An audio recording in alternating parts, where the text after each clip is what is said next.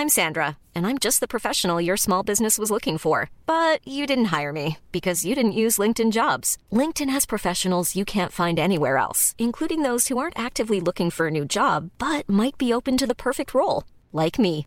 In a given month, over 70% of LinkedIn users don't visit other leading job sites. So if you're not looking on LinkedIn, you'll miss out on great candidates like Sandra. Start hiring professionals like a professional. Post your free job on linkedin.com/people today.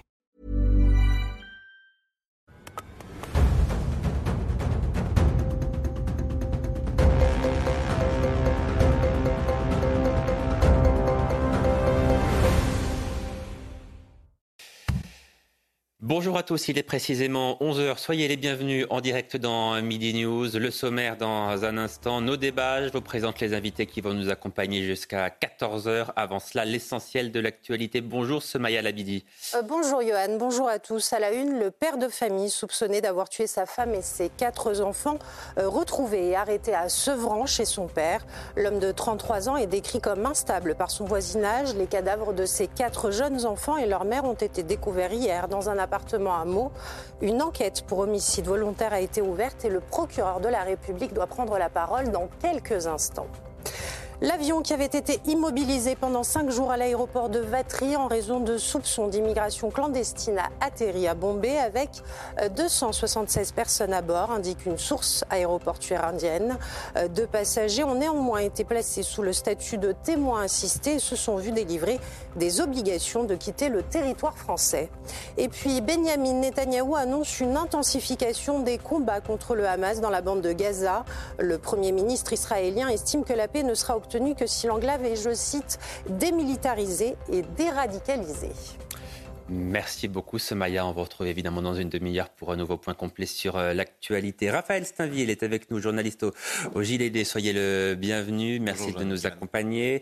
J'accueille également Denis Deschamps, docteur en, géopolitique. Bonjour. et bienvenue. Et puis Sandra Buisson, journaliste au service police-justice de CNews. Vous allez être particulièrement utile, Sandra, puisque nous allons suivre dans un instant la conférence de presse du euh, procureur de, de Melun, puisque un quintuple homicide a eu lieu en, Seine-et-Marne et l'auteur présumé de ce quintuple homicide a été interpellé. De quoi parle-t-on, Sandra? Que s'est-il passé exactement?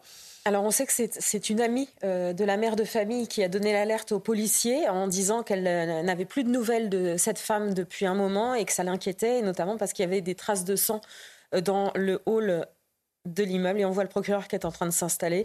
Donc on va pouvoir l'écouter. Voilà, le procureur s'installe, on l'écoute et puis nous analyserons ensuite ses, propos après ce quintuple homicide qui a donc eu lieu en, Seine-et-Marne à Meaux très exactement.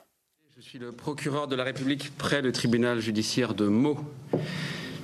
Voilà, je me présente à vous pour vous communiquer un certain nombre d'éléments factuels sur euh, une procédure judiciaire qui a fait suite à la découverte hier sur la commune de Meaux du corps de cinq personnes. La découverte de ces corps a démarré de la manière suivante.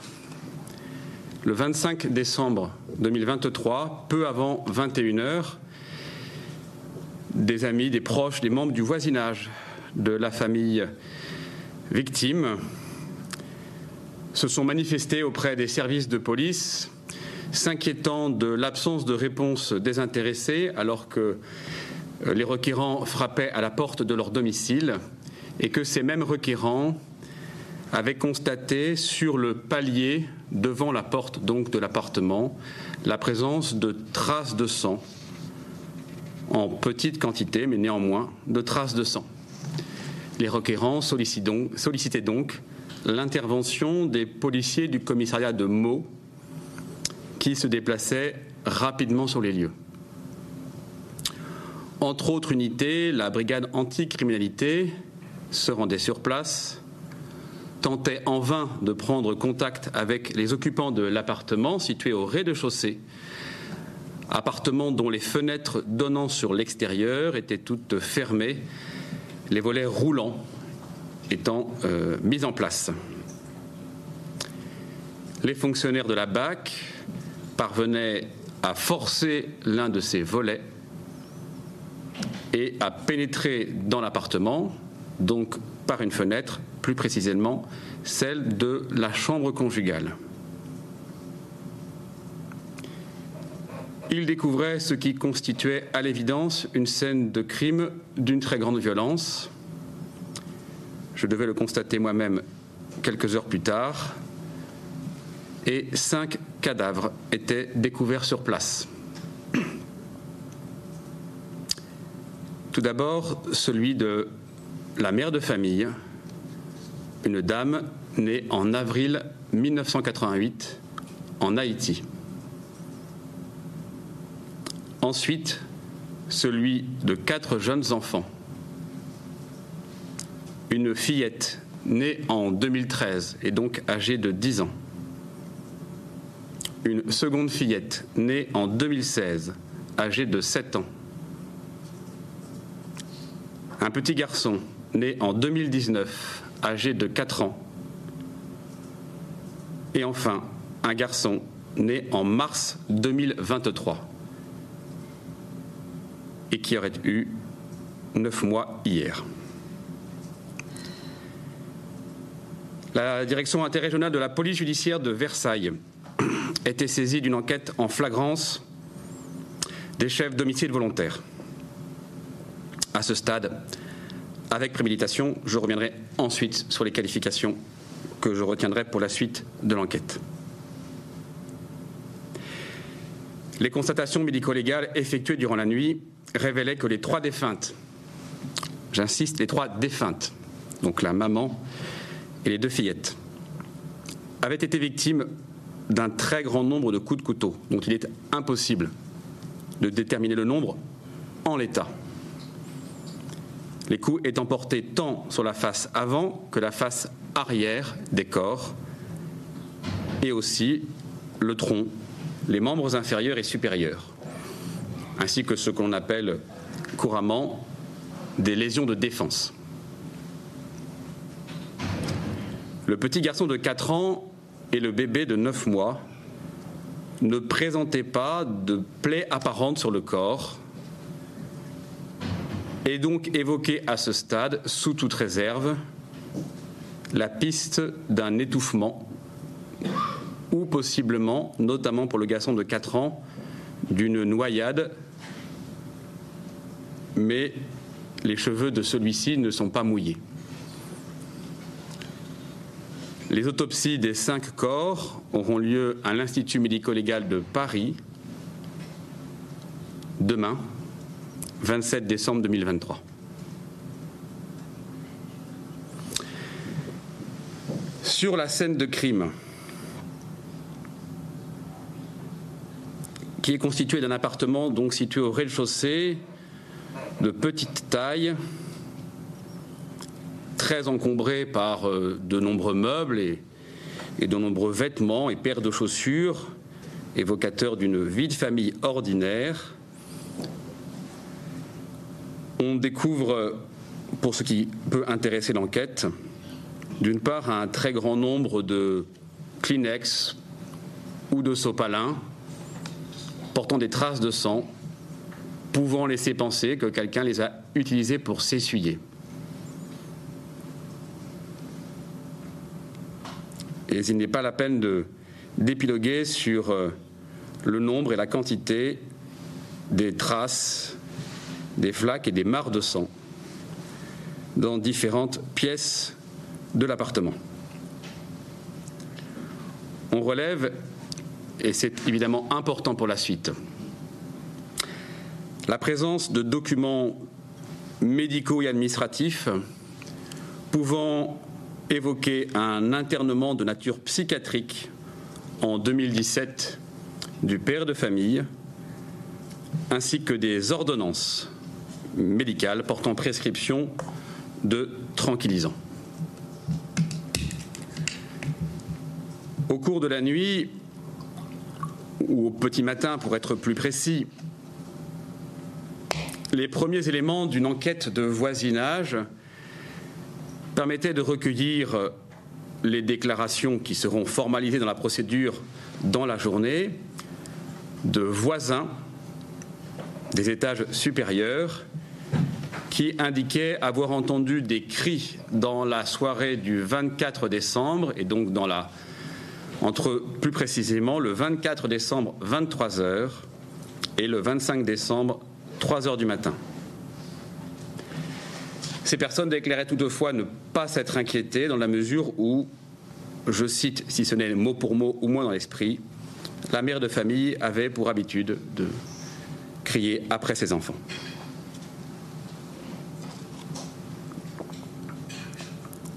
Il ne vous aura pas échappé que, à ce stade-là, la porte donc du domicile était fermée et que le père de famille n'était pas présent. Toutefois, très rapidement, avant même mon arrivée sur place, dans les 20 minutes, l'exploitation des vidéosurveillances, à la fois située dans l'enceinte de cette propriété, il y a un grand parking clos et plusieurs bâtiments.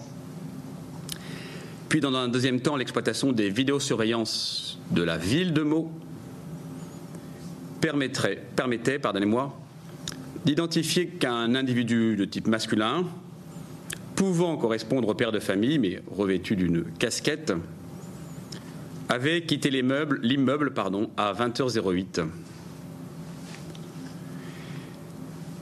L'exploitation de la vidéosurveillance permettait d'une certaine manière de pister le suspect qui était notamment vu en direction du pont dit de Beauval, chutant à deux reprises, dont une fois aux abords d'un abribus, donc dans une zone éclairée qui permettait donc une exploitation de la vidéosurveillance de manière satisfaisante, et où l'on constatait que manifestement il se blessait.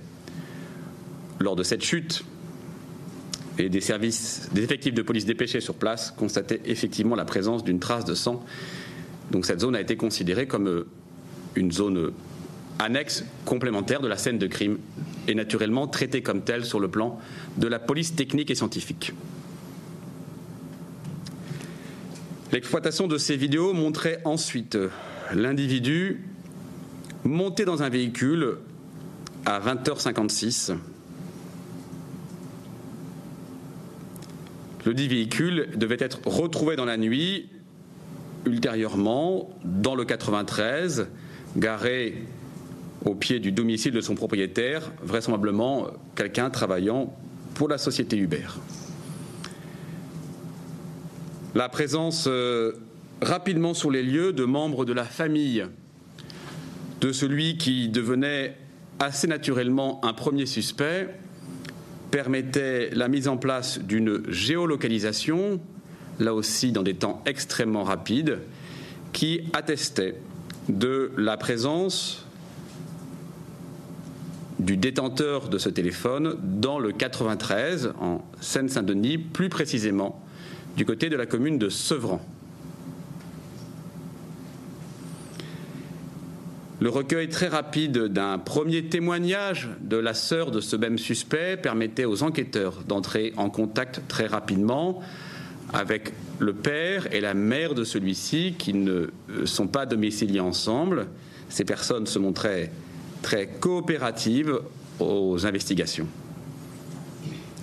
Et en définitive, un des dispositifs de police ayant été déployés aux différents endroits où, dans le 93, l'intéressé était susceptible de se rendre, ce dispositif, ces dispositifs permettaient l'interpellation ce matin à 7h47 du suspect devant euh, ou aux abords immédiats du domicile de son père. Cette interpellation était donc effectuée par des effectifs de police du département de Seine-Saint-Denis. Le placement en garde à vue était immédiat, mais très rapidement, naturellement, la police judiciaire de Versailles reprenait la garde à vue à son compte.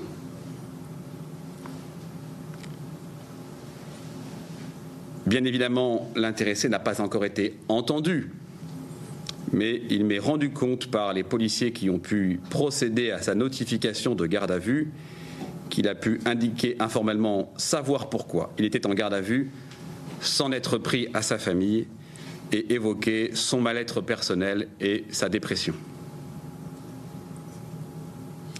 L'intéressé présentant d'importantes blessures à la main, les médecins suspectent des radios sont en cours des deux sections ou des sections de deux tendons. Il est à cette heure toujours hospitalisé, mais dans un cadre juridique de garde à vue, ce qui fait qu'il est entre les mains des médecins, mais avec littéralement un policier devant la porte pour s'assurer évidemment qu'il ne se soustrait pas à l'autorité de police.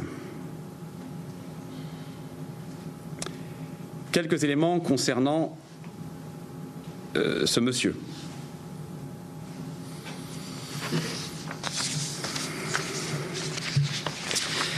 L'intéressé est né en avril 1990 sur la commune de Colombes, dans les Hauts-de-Seine. Il est donc naturellement, ça n'aura échappé à personne, de nationalité française, titulaire d'un CMP de plombier. Et je n'ai pas d'informations sur sa situation professionnelle à ce jour. Son casier judiciaire est dépourvu de tout antécédent. Il existe cependant une procédure relative à des violences avec usage d'un couteau à raison de faits commis au sein du même domicile que celui où est donc survenue l'affaire que je vous évoque. Violence commise sur la même victime s'agissant de la mère de famille. Violence commise le 14 novembre 2019, soit un mois et demi à peine avant l'accouchement de Madame pour leur troisième enfant et premier garçon. À l'époque, cette dame avait été victime d'un coup de couteau dans l'omoplate gauche, occasionnant cinq jours d'interruption totale de travail. Nous avons naturellement pu travailler ce matin sur la procédure établie à l'époque et elle nous apporte un certain nombre d'éléments fort intéressants pour rechercher la vérité dans l'affaire qui nous occupe plus précisément. En 2019, donc, lors de son audition, la victime, donc cette dame aujourd'hui défunte, avait expliqué être en couple avec son conjoint, donc l'individu actuellement en garde à vue, à l'époque, ils n'étaient pas mariés. Ils se sont mariés en octobre 2023. À l'époque, donc, ils n'étaient pas mariés, mais elle avait indiqué qu'ils étaient en couple depuis 14 ans, précisant s'être connus ou se connaître depuis le lycée. Elle évoquait un état dépressif ancien chez son conjoint, qui, selon elle, avait interrompu son traitement depuis quelque temps. On se situe donc en novembre 2019. Interrogée sur l'existence de violences de toute nature, physique, psychologique, sexuelle, économique, matérielle, elle avait affirmé n'avoir subi qu'une, je mets le terme entre guillemets pour qu'il n'y ait aucune ambiguïté sur évidemment l'appréciation que l'on peut porter sur de tels faits, elle affirmait donc, disais-je, n'avoir subi qu'une gifle quand l'aîné du couple, était petite. Pas davantage de précision sur la date. Je vous rappelle que l'aîné du couple est né en 2013. Elle évoquait aussi un épisode en 2017 au cours duquel elle disait très clairement n'avoir subi aucune violence, mais au cours duquel son conjoint avait tenté de se suicider. On trouve trace d'ailleurs d'une main courante d'intervention des services de police en 2017, main courante dans laquelle on apprend que lors de cette tentative de suicide, monsieur était hors la présence de sa femme ou de leurs enfants à l'époque. Ce qui confirme ce qu'avait pu dire en 2019 cette dame en disant en 2017 il y a eu un épisode mais je n'ai pas été victime de violence. S'agissant donc des faits du 14 novembre 2019, elle expliquait que son conjoint n'était pas bien depuis huit jours, qu'il était déprimé. et que plus précisément, ce matin-là, il s'était emparé des clés de l'appartement pour que personne ne sorte, qu'il était bizarre et n'avait cessé de répéter depuis le matin, depuis son réveil, Tu ne comprends pas, tu ne comprends pas. D'un coup, se rendant dans la chambre conjugale, elle avait vu son conjoint armé d'un couteau. Et à ce moment-là, son conjoint euh, affirmait euh, vouloir se suicider, vouloir mourir. La victime expliquait alors aux policiers qu'elle avait voulu quitter la chambre en s'emparant de vêtements et que donc tournant le dos à son conjoint, elle avait ressenti un choc au niveau de l'épaule, constaté que du sang coulait. Elle expliquait cependant être parvenue à raisonner son conjoint et à appeler le SAMU, lequel lui-même déclenchait l'intervention, outre la sienne, des services de police. Dans son audition de novembre 2019, du jour des faits, elle refuse de déposer plainte et décline l'assistance de l'association d'aide aux victimes qui lui est explicitement proposée par les policiers, conformément aux pratiques et aux mesures qui déjà à l'époque étaient mises en œuvre. En dépit de cette absence de plainte, l'intéressé, l'auteur des faits, j'entends, pardon, était bien naturellement placé en garde à vue, mais son état justifiait un examen psychiatrique, pardonnez-moi, immédiat, au terme duquel le praticien concluait à l'incompatibilité de son état psychiatrique avec le maintien de la mesure privative de liberté. Ce premier psychiatre évoquait par ailleurs une altération de la responsabilité pénale, mais pas une abolition. Et le mis en cause était hospitalisé en psychiatrie le jour même 14 novembre 2019. Pardonnez-moi le jour même de la fin de cette hospitalisation psychiatrique, les enquêteurs ayant euh, pris soin de manière très rigoureuse de requérir l'établissement psychiatrique afin d'être informés de la fin de l'hospitalisation de manière immédiate, donc le jour même de la fin de son hospitalisation, le 13 janvier 2020, l'intéressé était replacé en garde à vue. Au terme d'une audition brève, il expliquait les faits qu'il ne contestait pas dans la matérialité par ses idées noires et l'envie qui avait été la sienne de se faire du mal à lui.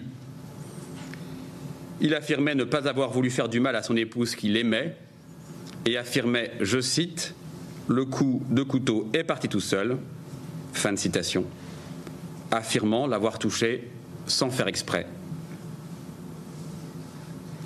Ce même 13 janvier 2020, il était examiné par un second psychiatre dans le cadre d'une réquisition judiciaire.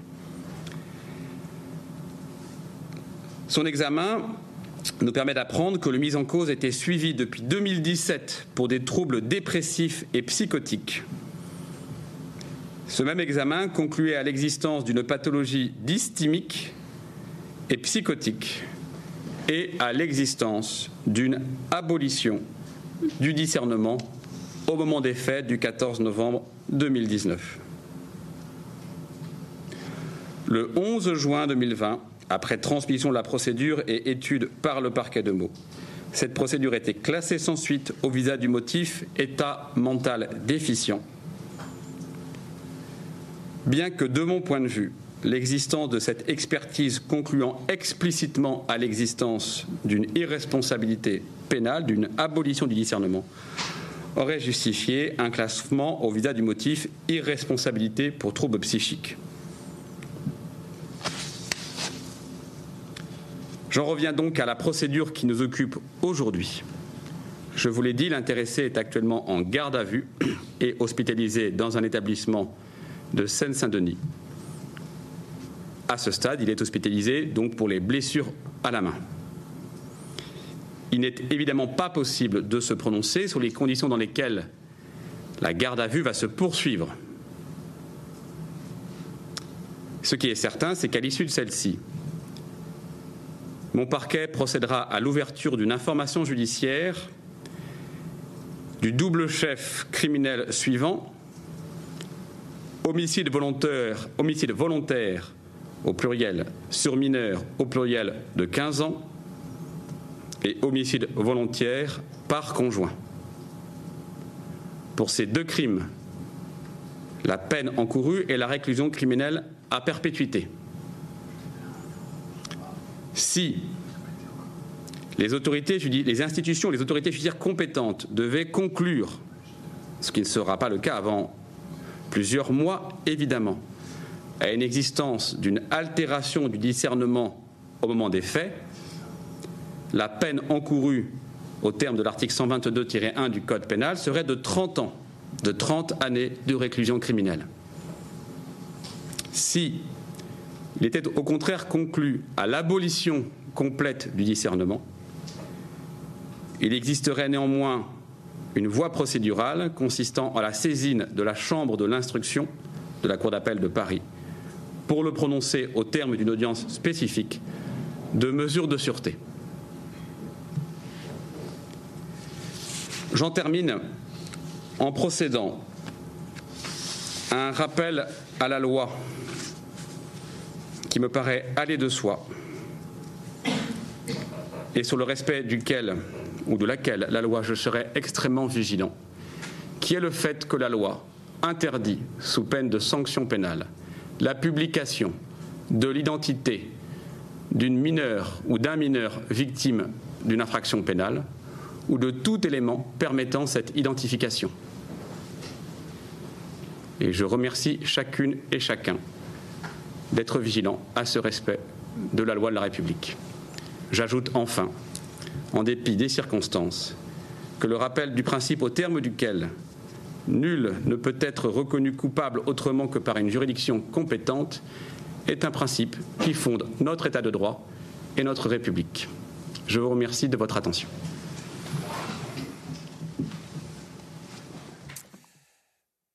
Voilà, vous avez suivi en direct la conférence de presse du procureur de la République de Meaux après ce quintuple homicide. Donc, Sandra Buisson du service police-justice de, de CNews. Que faut-il retenir de, cette conférence de presse et des nombreux éléments qui ont été divulgués par le, procureur de la République? D'abord, ce qu'il a expliqué sur euh, ce que les policiers ont découvert quand ils ont réussi à entrer dans cet appartement petit, très encombré, une scène d'une très grande violence. Euh, les euh, trois victimes féminines. La maman et les deux fillettes de 10 ans et 7 ans ont été tuées avec un grand nombre de coups de couteau. Euh, et si bien qu'il est impossible pour les enquêteurs de dire le nombre de coups de couteau qui leur ont été donnés, de dos, de face, au torse et sur tous les membres. Et puis euh, le garçon de, de 4 ans et le bébé de 9 mois ont vraisemblablement, mais il va falloir le vérifier par autopsie, été victimes d'étouffement ou de noyade, puisque les enquêteurs n'ont pas retrouvé de, plaies euh, sur eux.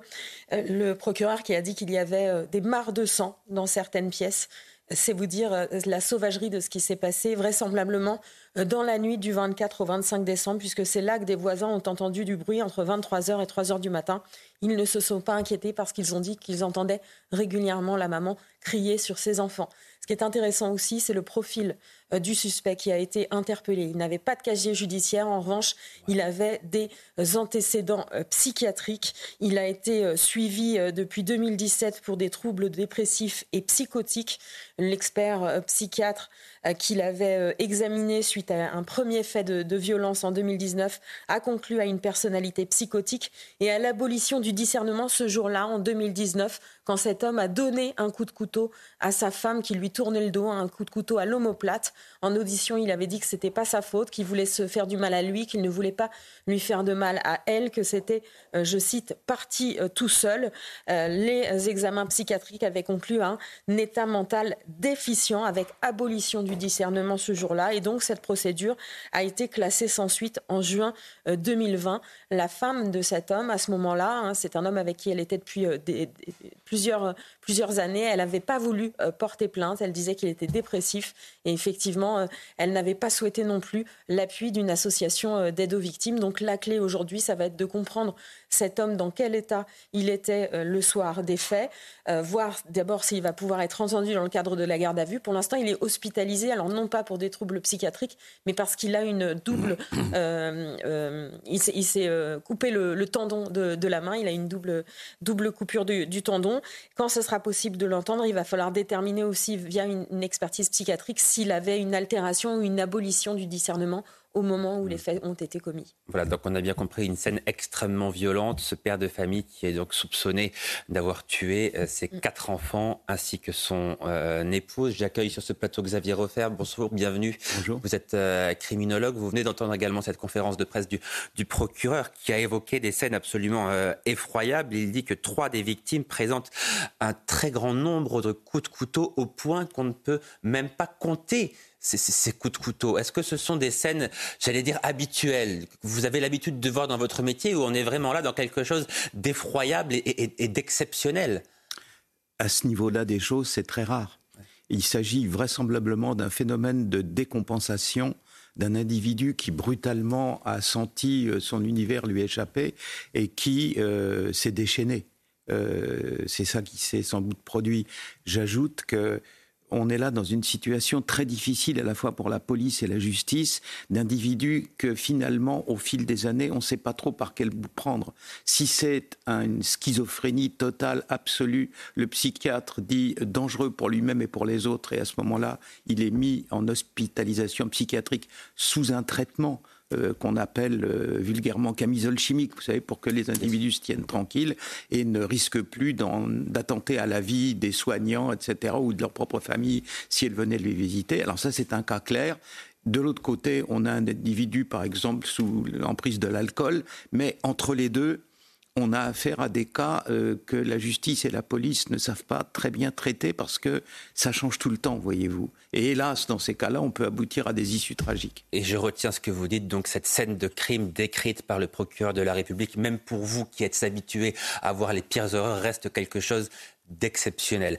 On marque euh, une très courte pause, le temps de faire un point sur euh, l'actualité, l'essentiel de l'actualité avec Somaya Labidi. Bonjour.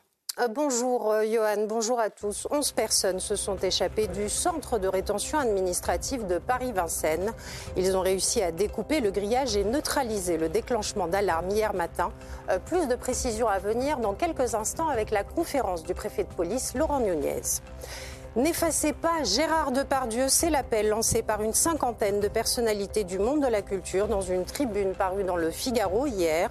Un plaidoyer en faveur de l'acteur qui est actuellement visé par deux plaintes pour viol et agression sexuelle et dont les propos qui ont été diffusés dans complément d'enquête ont suscité l'indignation. Et puis Alexei Navalny dit, je cite, qu'il va bien. L'opposant russe est réapparu dans une colonie pénitentiaire en Arctique. Ses proches n'avaient plus de nouvelles depuis près de trois semaines. Charismatique, militant anticorruption et ennemi numéro un de Vladimir Poutine, l'homme de 47 ans purge actuellement une peine de 19 ans de prison pour, je cite, extrémisme. Euh, Paris a dénoncé de son côté ces nouvelles conditions de détention. Merci beaucoup Somaya Labidi. Donc on vous retrouve dans une demi-heure pour un nouveau point complet sur euh, l'actualité. On va suivre dans quelques instants la conférence de presse de Laurent Nunez, le préfet de police de Paris, qui va s'exprimer cette fois concernant l'évasion de 11 migrants qui se sont euh, échappés d'un centre de rétention administrative situé à, Paris à Vincennes, un, un, centre de rétention administrative, une évasion qui a été euh, constatée hier matin à, à 9h. 11 individus ont forcé une fenêtre après avoir réussi à couper un, grillage. Euh, il n'y a pas eu de déclenchement euh, d'alarme et ces individus sont donc manifestement toujours en, liberté. Laurent Nunez donnera plus de, précisions dans un, instant. On va d'abord voir, revoir les faits. Que s'est-il passé précisément dans ce centre de rétention administratif avec Célia Gruyère? Aucune alarme n'a retenti lorsque 11 étrangers du centre de rétention administrative de Paris-Vincennes ont forcé une fenêtre pour s'évader. Ce groupe d'individus a réussi à sectionner le grillage qui entoure l'établissement. Ce bâtiment, qui compte 235 places, est pourtant surveillé 24 heures sur 24 par la police. Reda Bellage, unité SGP Police Île-de-France, dénonce leur situation de travail. Notre organisation syndicale ne cesse de dénoncer le fait que les locaux sont vétustes, qu'il y a un manque de sécurité pour les collègues et qu'il y a un, manque, un grand manque d'effectifs sur place. Donc, euh, ce qui peut, je pense, expliquer déjà euh, en grande partie la problématique euh, des évasions. Un événement qui survient deux jours après un incendie de matelas dans une chambre, qui avait déjà provoqué une tentative d'évasion de 50 placés du centre. Ces 11 évadés ne sont pas fichés au titre de la radicalisation. Ils sont activement recherchés par les forces de l'ordre qui ont renforcé la surveillance sur le site. Voilà, 11 migrants activement recherchés donc après leur euh, évasion de ce centre de rétention administratif de, Paris à Vincennes. Raphaël Steinville, je me tourne d'abord vers vous. Ce que montre cette évasion manifestement, c'est qu'il y a un manque de moyens qui est criant et que les personnes chargées de surveiller euh, ces migrants n'ont pas les moyens de faire correctement leur travail.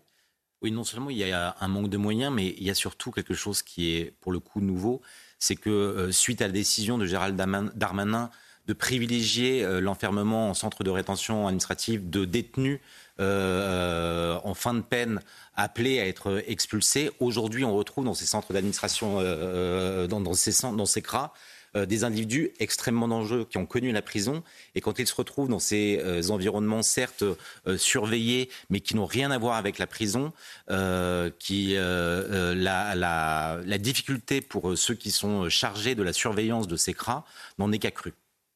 Oui, Denis Deschamps, il faut préciser, je le précise quand même à nos téléspectateurs, que ces 11 migrants qui se sont évadés de ce centre de rétention administratif ne sont pas fichés au titre de la radicalisation, donc ne présentent pas de, menaces terroristes, par exemple. C'est important de, le dire. Néanmoins, cette évasion, a, une, elle a une signification. Ça veut dire quelque chose de ce qui se passe dans ces centres. Bien sûr, bien sûr. Alors, en fait, on remarque euh, plusieurs points. D'abord, ce sont des environnements très vétustes, hein, comme le, sujet l'a bien, bien, noté. Deuxième élément, euh, on, manque de moyens pour gérer tous ces cas. Euh, donc ces cas de rétention, de ces cas entre justement ceux, qui ont, ceux qui ont éprouvé la, la, prison et, en fait tous ces migrants, parce qu'en réalité là on parle de 11, mais, mais, mais, ça pourrait être beaucoup, beaucoup, beaucoup plus. on est on, est envahi dans certains endroits de migrants. On l'a vu, vous avez fait beaucoup de, sujets d'ailleurs à Menton. Hein, on a vu ce qui se passait à Menton. Donc en réalité, on est absolument débordé euh, sur, nos extérieurs sur ce sujet-là. On ne parle pas des fichiers S, on ne parle pas encore de, on rajoute pas des couches, mais ne, serait-ce que ça. Ensuite, euh, le ministère de l'Intérieur, alors la coordination entre le ministère de l'Intérieur et le ministère de la Justice parfois n'est pas automatiquement fluide. En plus, se rajoute le manque de moyens. Ce genre de cas, on risque de l'avoir de plus en plus souvent, de toute façon. Mais en même temps, pour un migrant lambda qui cherche à, se, trouver un destin euh, après la Syrie ou après l'Afghanistan, on ne peut pas lui en vouloir de vouloir s'enfuir pour tenter peut-être de rejoindre l'Angleterre, puisque là-bas, euh, une fois qu'on a le, pied sur le sol, il est très facile de trouver du travail et de rester, surtout, hein, de rester sur le sol anglais. Donc on ne peut pas non plus leur, retirer ça de, de, cette possibilité de, de destin. Euh, pardon, mais là, en l'occurrence, c'est quasiment systématique dans tous les centres, dans, dans tous les CRA ce ne sont plus des, des, des, simples migrants. De simples migrants euh, en rêve d'Eldorado. C'est des personnes qui, pour la plupart des, cas, sont passées par la case prison et qui, euh, au moment de leur libération, ont été placées en CRA dans l'attente de leur expulsion. Oui, parce que comme il y a peu de place en centre de rétention administratif, et pour que tout le monde le comprenne bien, effectivement, ceux qui sont placés dans ces centres sont généralement ceux qui représentent une menace pour la, pour, la société. Les autres, c'est la nouvelle doctrine de Gérald Darmanin. Exactement, parce qu'il n'y a pas suffisamment de place pour effectivement y mettre toutes les personnes visées par des OQTF, les obligations de quitter le territoire français, donc sont placées dans les centres de rétention administratif uniquement les personnes qui représentent un danger. Là, on nous dit qu'elles n'étaient pas fichées, ces personnes, donc je ne sais pas si elles représentaient un danger parce qu'elles auraient commis des, délits ou autres, mais en tout cas, il n'y a pas de menace terroriste. Non, non, il n'y a pas de menace terroriste. De, la part mais, des personnes. Mais souvenez-vous, euh, Emmanuel Macron, en, en 2019, voulait 100% euh, des, des exécutions de QTF, des EQTF. Finalement, ils se sont, avec leur ministre de l'Intérieur, entendus pour euh, qu'il n'y ait plus que 100% des euh, profils dangereux qui soient, qui soient expulsés. Et on voit qu'on est loin de, ce résultat, même en, restreignant les objectifs initiaux. Mmh. Si vous me permettez. vous en prie, allez-y, bien sûr, Xavier Refer le fait de n'être pas connu de la police ne signifie pas qu'on est blanc comme neige. Il y a infiniment euh, d'individus dangereux qui, pour une raison ou pour une autre, sont passés entre les mailles du filet ou comme maintenant les, les, informations dans les bases de données en, vertu du principe de la, de la, tranquillité publique sont renouvelées régulièrement, on n'est pas fiché à vie, etc. Beaucoup d'individus peuvent commettre, peuvent avoir commis des infractions dans le passé, ou alors dans des pays étrangers, ce qui est le cas pour ceux qui peuvent arriver du Moyen-Orient, par exemple, et n'être pas fichés du tout. Oui, alors il, n'est pas dit que les 11 migrants qui se sont échappés de ce centre de rétention administratif ne sont pas connus de la police. Il est simplement précisé qu'ils ne sont pas fichés au titre de la radicalisation. Mais on peut imaginer effectivement que s'ils étaient placés en centre de, de, rétention administratif, c'est qu'ils avaient probablement commis un, délit et qu'ils étaient connus des, des services de police. La réalité, c'est aussi qu'on a sans doute peu de chances de les retrouver parce que des migrants dans la nature, il y en a énormément. Comment va-t-on faire pour aller les, chercher, pour aller les identifier? Parce que euh, précisément, contrairement à un certain nombre de, migrants qui euh, jusqu'à présent ont pu échapper euh, à la police, eux ont déjà un parcours, normalement, en tout cas si, la doctrine s'applique telle que Gérald Damanin l'avait annoncé, ils ont déjà un parcours judiciaire et donc ils ont un profil, ils sont, ils sont connus pour différents antécédents judiciaires. Euh, en plus de ça, euh, sur la planète maintenant, il y a 8 milliards d'individus et au dernier décompte, 8 milliards 600 millions de téléphones portables. Donc pratiquement tout le monde en a un. Et euh, surtout des individus qui parlent peu ou pas la langue du pays, qui doivent garder des contacts, qui sont un peu coupés de leur environnement immédiat. Et la téléphonie doit quand même contribuer à aider. Hmm. Ces centres de rétention administratif, Gérald Darmanin a, promis d'en construire davantage. On parle de 1000 places supplémentaires, ce qui, n'est pas grand-chose compte tenu du nombre de personnes qui se trouvent en situation irrégulière sur le territoire français. Mais pour essayer de contenir la situation, la réalité, c'est qu'il faudrait des, dizaines, probablement des dizaines de milliers de places dans ces centres de rétention. Bien sûr. Euh, déjà, pour Il y en a aujourd'hui à peu près 2000, me semble-t-il. Hein je crois qu'en novembre, on était à un peu plus de 1800 et on devrait passer le cap des 2000 euh, en 2024.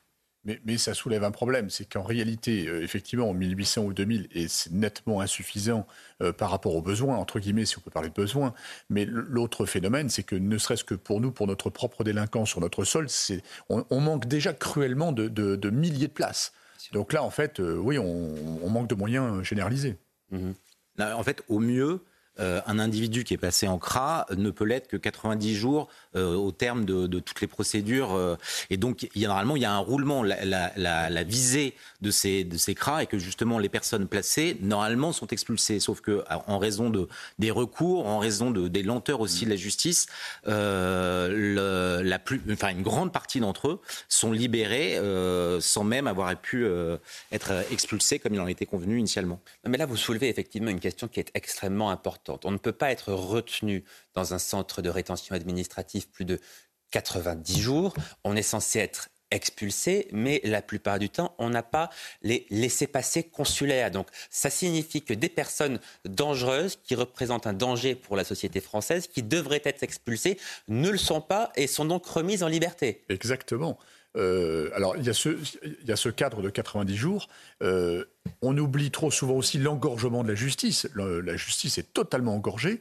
Et puis, effectivement, euh, pour les, reconduites dans, leur pays d'origine, enfin, on voit bien que ça ne fonctionne pas. On voit bien que c'est massif, que c'est massifié et que, ça ne fonctionne pas du tout. Donc, en réalité, au bout de 90 jours, et là, en fait, le ministère n'en fait pas publicité, mais nous avons des délinquants, nous avons des gens qui retournent dans la nature. Et même, et en fait, là où on voit que la, situation, elle est, euh, elle est vraiment paroxystique, c'est même en ayant obtenu ce fameux laisser, euh, passer consulaire, il arrive que ces individus euh, reconduits et amenés dans, dans les avions parviennent euh, ultimement, finalement, à force de, euh, de cris, de, de, nuisances dans, l'avion, à être euh, ramené sur le sol sans avoir pu être expulsé. Donc la, situation est très très compliquée pour les, notamment les policiers de la PAF. Xavier refaire Cette histoire d'OQTF est d'un bout à l'autre une farce. Naturellement, la situation est grave.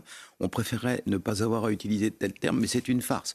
Ils s'en prononcent chaque année depuis au moins 4 ans, plus de 100 000 par an, et le budget prévu par le ministère de l'Intérieur ne prévoit même pas l'argent, parce que 100 euh, 000 euh, personnes expulsées, ça fait en gros 100 000 billets d'avion, si vous voulez. Hein.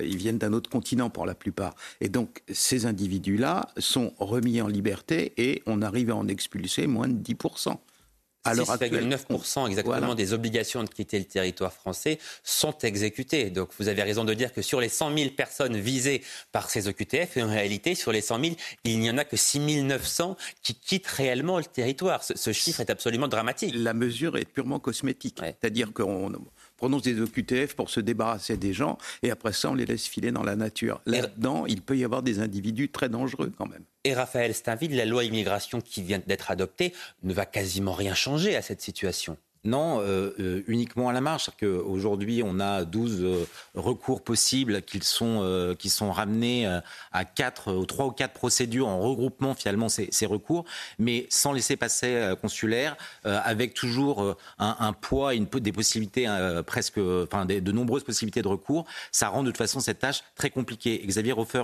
évoquait la, la, question du budget qui est tout à fait conséquente, mais pas du tout calculé en tant que tel.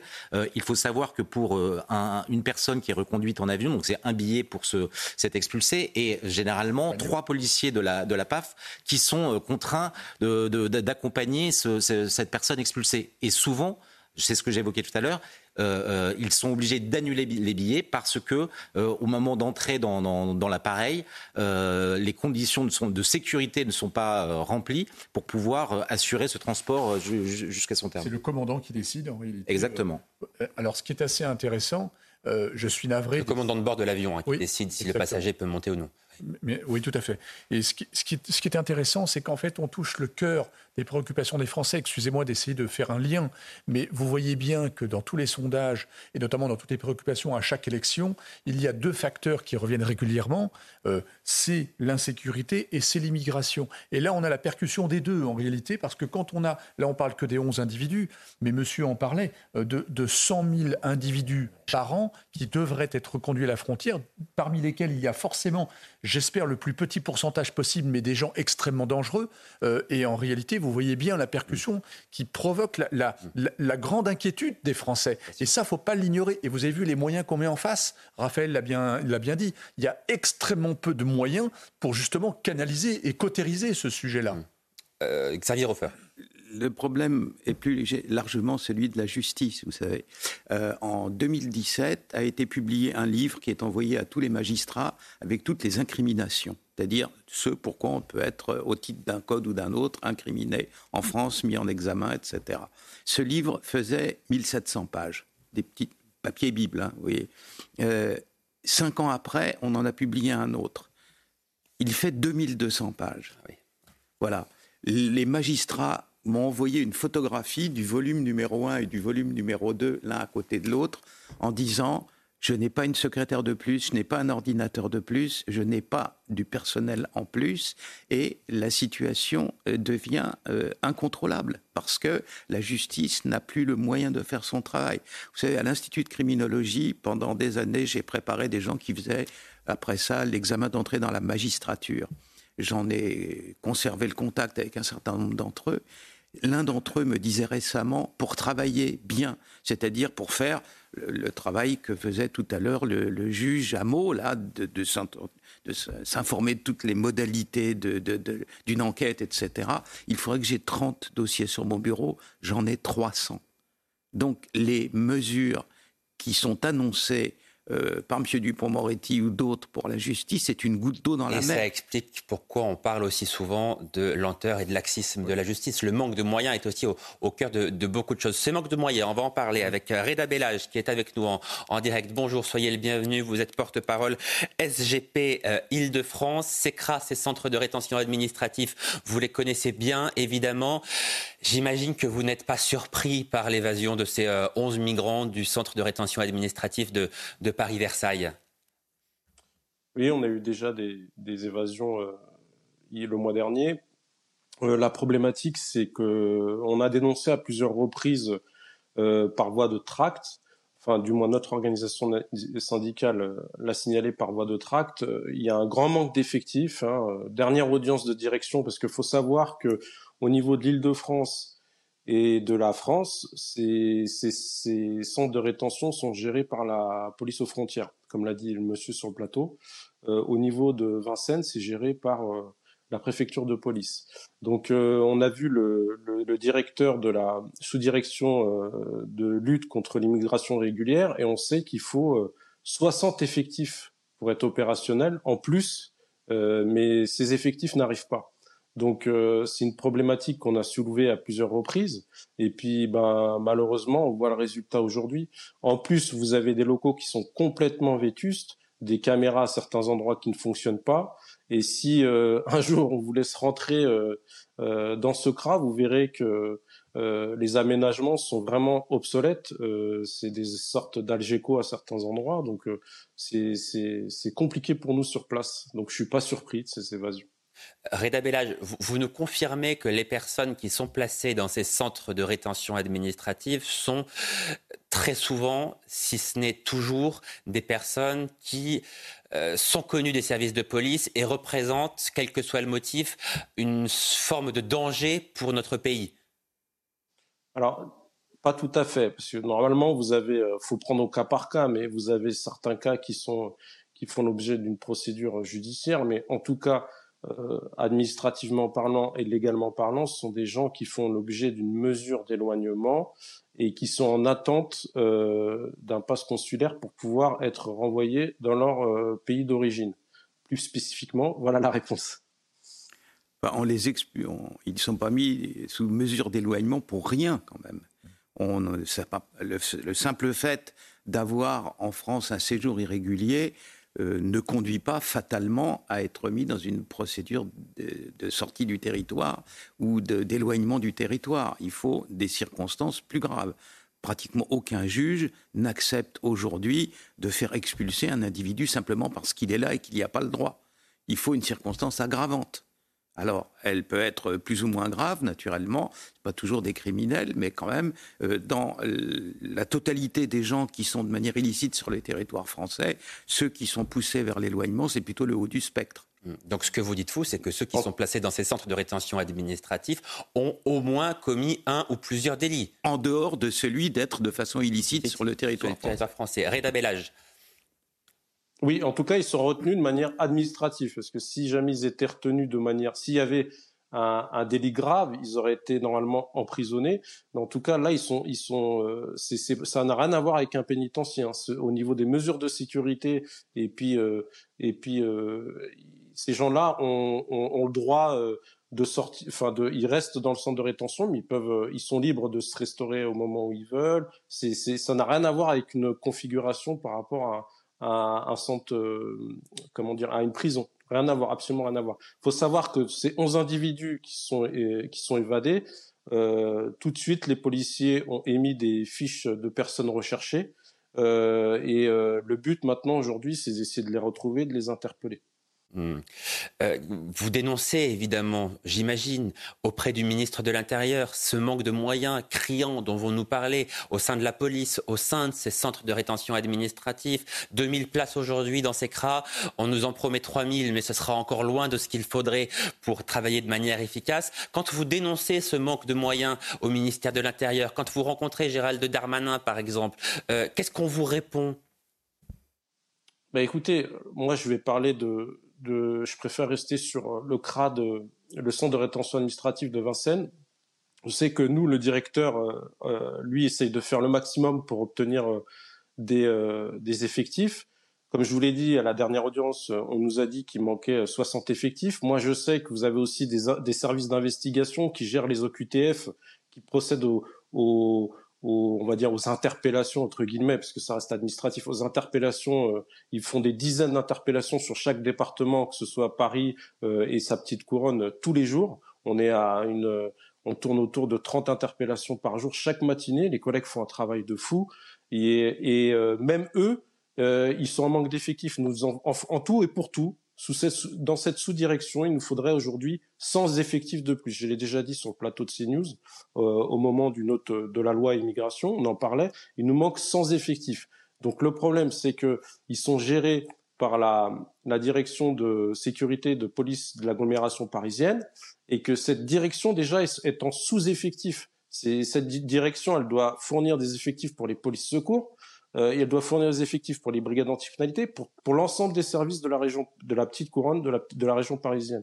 Et pour nous, c'est c'est une, une, nécessité aujourd'hui que les services d'Île-de-France ils soient euh, euh, renforcés pour qu'on puisse combler toutes ces problématiques. On l'a vu, même si c'est pas le sujet. Excusez-moi, j'en ai parlé tout à l'heure sur euh, sur CNews aussi également. On le voit avec Mo où euh, où euh, vous êtes sollicité aussi pour les violences intrafamiliales. Aujourd'hui, la police, elle, elle a à bout de souffle ça fait un an qu'on ne se repose pas. on est sur les, les, on, doit prévenir, dissuader et interpeller quand on peut les auteurs d'attentats. On doit gérer, comme le fait divers malheureux d'hier soir, des violences intrafamiliales qui finissent par un drame. On doit gérer des mineurs qui de plus en plus, de plus en plus jeunes, s'attaquent au couteau. On a eu euh, il y a trois semaines ou quinze jours, euh, on a fait j'ai fait une intervention sur votre plateau. En une semaine, on a eu euh, quatre mineurs qui sont morts, deux pour un refus d'obtempérer, un pour une rixe et un qui voulait vendre un jogging.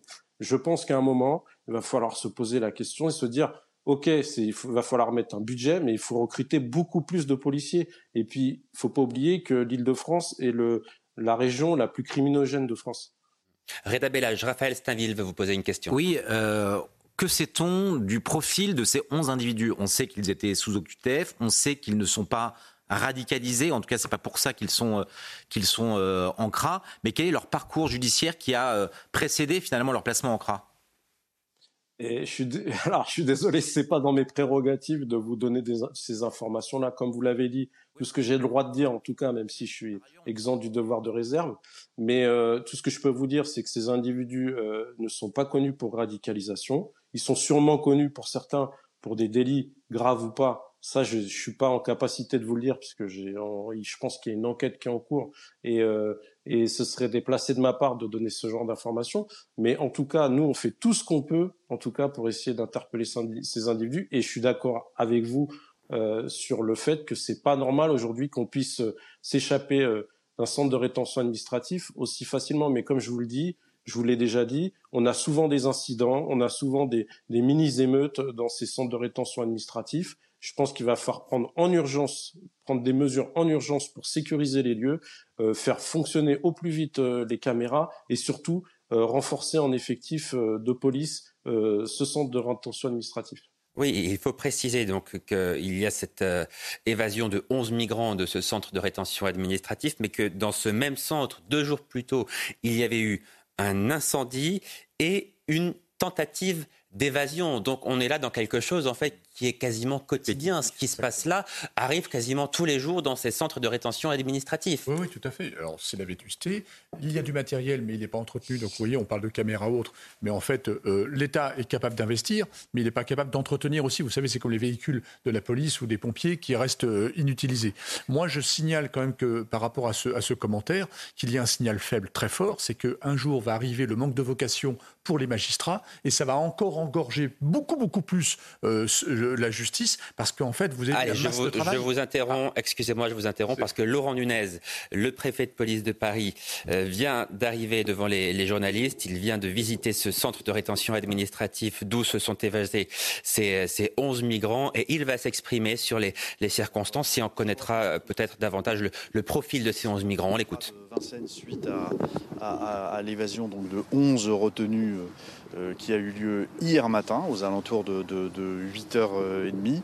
Euh, donc alors on parle d'évasion bien que ce soit euh, des retenues, hein. juridiquement c'est une fugue, mais je crois qu'il est de bon ton néanmoins de parler d'une évasion de retenue administrative qui étaient des personnes étrangères en situation irrégulière, donc placées en centre de rétention administrative, ici au, CRA de, Vincennes, qui accueille actuellement 200 personnes hein, qui sont en attente d'une mesure d'éloignement pour lesquels évidemment les procédures euh, sont en cours.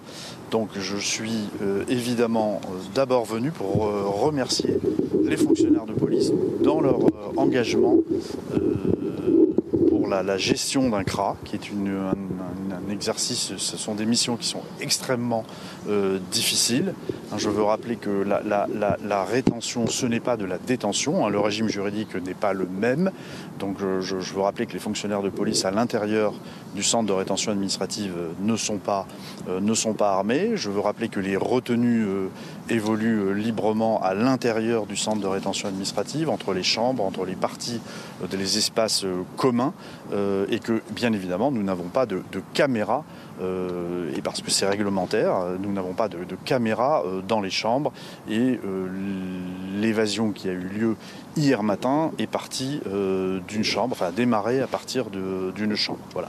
Donc d'abord, c'est un message évidemment de soutien et de remerciement des effectifs de la préfecture de police qui sont en charge de la gestion de ce CRA, évidemment de, la garde des retenus.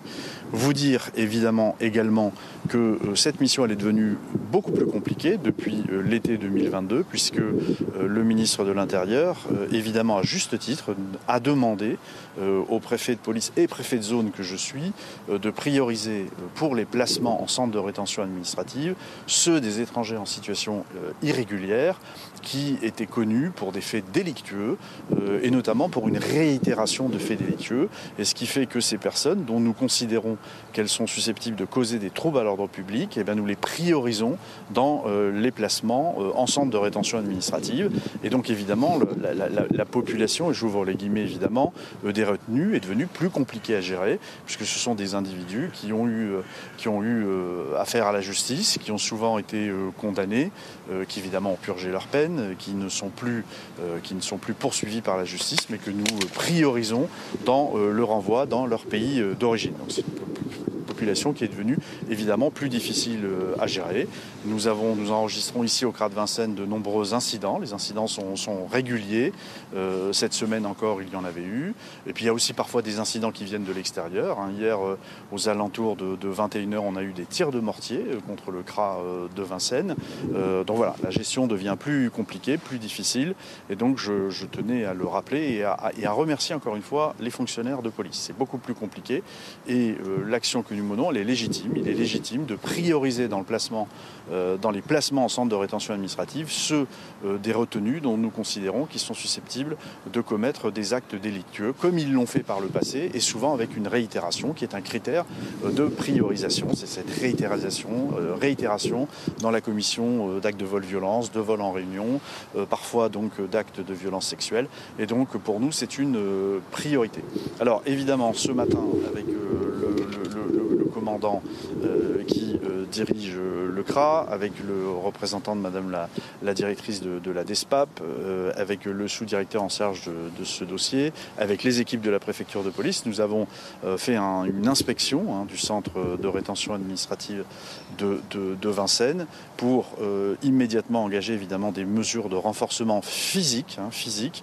Alors ces mesures étaient évidemment prévues au début de l'année 2024, mais donc j'ai décidé d'accélérer leur mise en place, hein, et notamment deux mesures enfin trois mesures essentielles.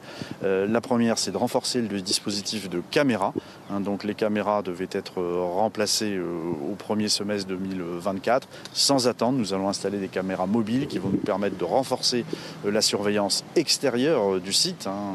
première mesure. Deuxième mesure, c'est de renforcer évidemment les mesures de protection physique, hein, notamment des chambres, notamment des chambres, où pour, pour une partie du CRA, des grillages seront installés, qui auraient sans doute pu euh, éviter l'évasion euh, d'hier matin.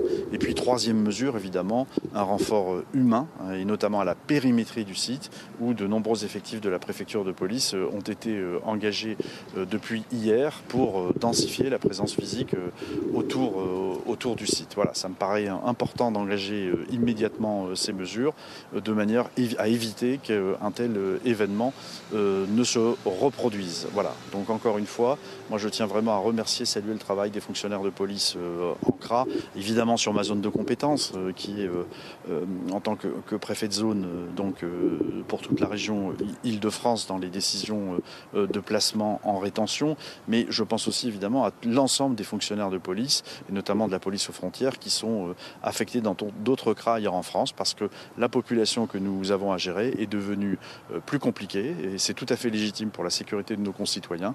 Et donc euh, cette gestion est devenue plus difficile.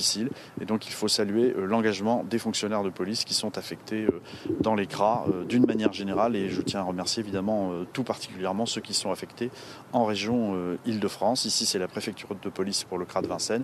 Et dans les autres CRA de la région, ce sont des fonctionnaires de la police aux frontières. Voilà ce que je voulais vous dire. Donc nous allons continuer à être extrêmement vigilants, mais extrêmement déterminés pour éviter que ce genre de, faits ne se reproduisent. Quel est le profil ces gens qui sont partis, s'il vous plaît Alors sur le profil des individus, je crois que je vous ai donné quelques indications euh, très précises. Hein. hier, on a eu 11 personnes qui, euh, qui ont fugué, enfin qui, se sont évadées d'un centre de rétention, 11 retenus. Le profil, alors contrairement à ce que j'ai pu entendre hier, on, évoquait une absence de dangerosité. On, a donné un certain nombre d'informations hier depuis la préfecture de police, selon laquelle, information évidemment exacte, selon laquelle il n'y avait pas euh, de retenue qui était euh, fiché S, qui était inscrit au fichier, au, fameux FSPRT, donc il n'y en avait pas. Mais euh, le profil de, des individus que nous avons actuellement dans les centres de rétention administrative, à la demande du ministre, ce profil, c'est quand même celui d'individus qui sont connus pour des faits de délinquance, souvent avec réitération. on a souvent des vols en réunion, des vols violence, et encore une fois, c'est l'accumulation des faits qui fait que nous priorisons ces profils-là. Donc le profil, c'est quand même, ce sont quand même des profils de, de délinquance et euh, euh, si nous souhaitons les prioriser, les reconduire dans leur pays, c'est parce que nous craignons évidemment des réitérations nouvelles. Et évidemment, c'est pour cela euh, que des fiches de diffusion ont été lancées sur l'ensemble de ma zone de compétences pour tout mettre en œuvre, pour retrouver le plus rapidement possible ces individus. voilà. Euh, vous parlez de grillage aux fenêtres, ça veut dire qu'ils ont ouvert la fenêtre et ils sont partis Non, non, là, au sens des fenêtres, c'est pas aussi simple que ça. Donc, ils ont ouvert une fenêtre qui est très étroite. Hein. Donc, d'abord, ils l'ont cassée, hein, ils l'ont détruite. Ils ont, euh, ils ont réussi à faire un, trou dans un, dans un grillage euh, au prix d'acrobaties extrêmement périlleuses pour eux, mais ça, c'est leur problème. Hein. ils ont, ils ont réussi, à faire, réussi à faire un trou dans un grillage, à sauter d'une hauteur qui fait quand même 6 mètres. donc, et puis ensuite, euh, ils ont escaladé le dernier mur d'enceinte et ont disposé les couvertures sur les, barbelés qui s'y trouvaient pour éviter d'être pour éviter de se, blesser. Voilà, donc euh, c'est voilà comment ils ont procédé euh, hier matin et c'est précisément fort de cela que nous allons je, décide de grillager maintenant le plus rapidement possible les, fenêtres encore une fois, on n'est pas dans un juridiquement, réglementairement, c'est pas c'est pas un univers carcéral. Hein. Je suis pas complètement certain euh, qu'on puisse systématiquement grillager les fenêtres, mais voilà, ça semble être euh, une mesure euh, d'urgence immédiate à prendre. Et encore une fois, on va renforcer la visibilité en mettant des caméras supplémentaires, des caméras mobiles, hein, dans, les heures qui viennent hein, pour les caméras mobiles, en attendant que les caméras, l'ancien système de caméras soit, soit remplacé. Et puis il y a un renfort important qui a été apporté en termes de, présence humaine autour du CRA. Il faut que le CRA de Vincennes évolue compte tenu de la population que nous avons actuellement, qui est encore une fois une population d'étrangers en situation irrégulière qui ont commis des actes délictueux euh, par le passé. Euh, donc il faut que nous évoluions et que nous renforcions encore la, protection de ce site et c'est ce à quoi je vais m'employer en lien évidemment très étroit avec le ministre de l'Intérieur qui, vous l'imaginez, suit ce dossier en, lien très étroit avec moi depuis, depuis hier matin.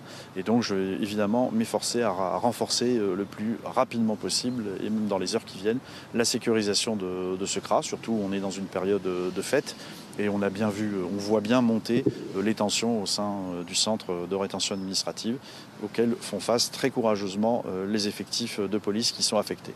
Combien de temps voilà. vous découvrir la, ah non, mais ça a été, ça a été très rapide. Hein, a été très rapide. euh, je crois que l'évasion, enfin le franchissement de l'enceinte a lieu hier à 8h, aux alentours de 8h30, euh, euh, dès, 9h. Hein, donc les, fonctionnaires se sont rendus compte en pénétrant dans une chambre. Encore une fois, je veux insister, les, tentatives de fugue que nous avons, les fugues réussies, ici au CRA de Vincennes, partent toujours des chambres. Hein, dans, les chambres où les retenus peuvent aller d'une chambre à l'autre. Hein. On n'est pas dans un système carcéral. Hein. Donc, euh, ce ne sont pas des cellules, ce sont des chambres, et il n'y a pas de caméra à l'intérieur. Hein. Donc euh, voilà, donc on, ne voit pas euh, visuellement ce qui peut se passer dans une chambre. Et l'évasion d'hier comme les précédentes tentatives ou comme celles précédemment qui ont réussi, partent systématiquement des chambres, toujours des chambres. Ça, ça veut dire qu'il n'y avait pas de caméra à l'extérieur non plus pour le filmer Nous avions, non, non, nous avions, une, il, y avait, il, y avait une, il y avait une caméra qui, qui n'a pas une caméra externe sur le chemin de ronde, qui est le long des chambres, qui a mal fonctionné et celle-ci devait être remplacée. Elle le sera dans la journée avec une caméra mobile. Et sur les recherches, les recherches sont lancées, il y a des avis de recherche qui ont été diffusés partout dans, dans, toute la région Île-de-France.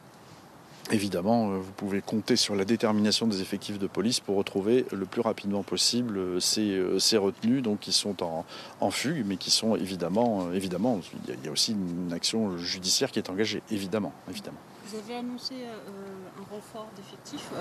Combien de renforts Écoutez, nous avons mobilisé hier soir autour de, de autour de la du, centre de rétention euh, administratif de Vincennes. Vous savez qu'ici, il y a deux centres de rétention administrative hein, qui sont dans, la même enceinte.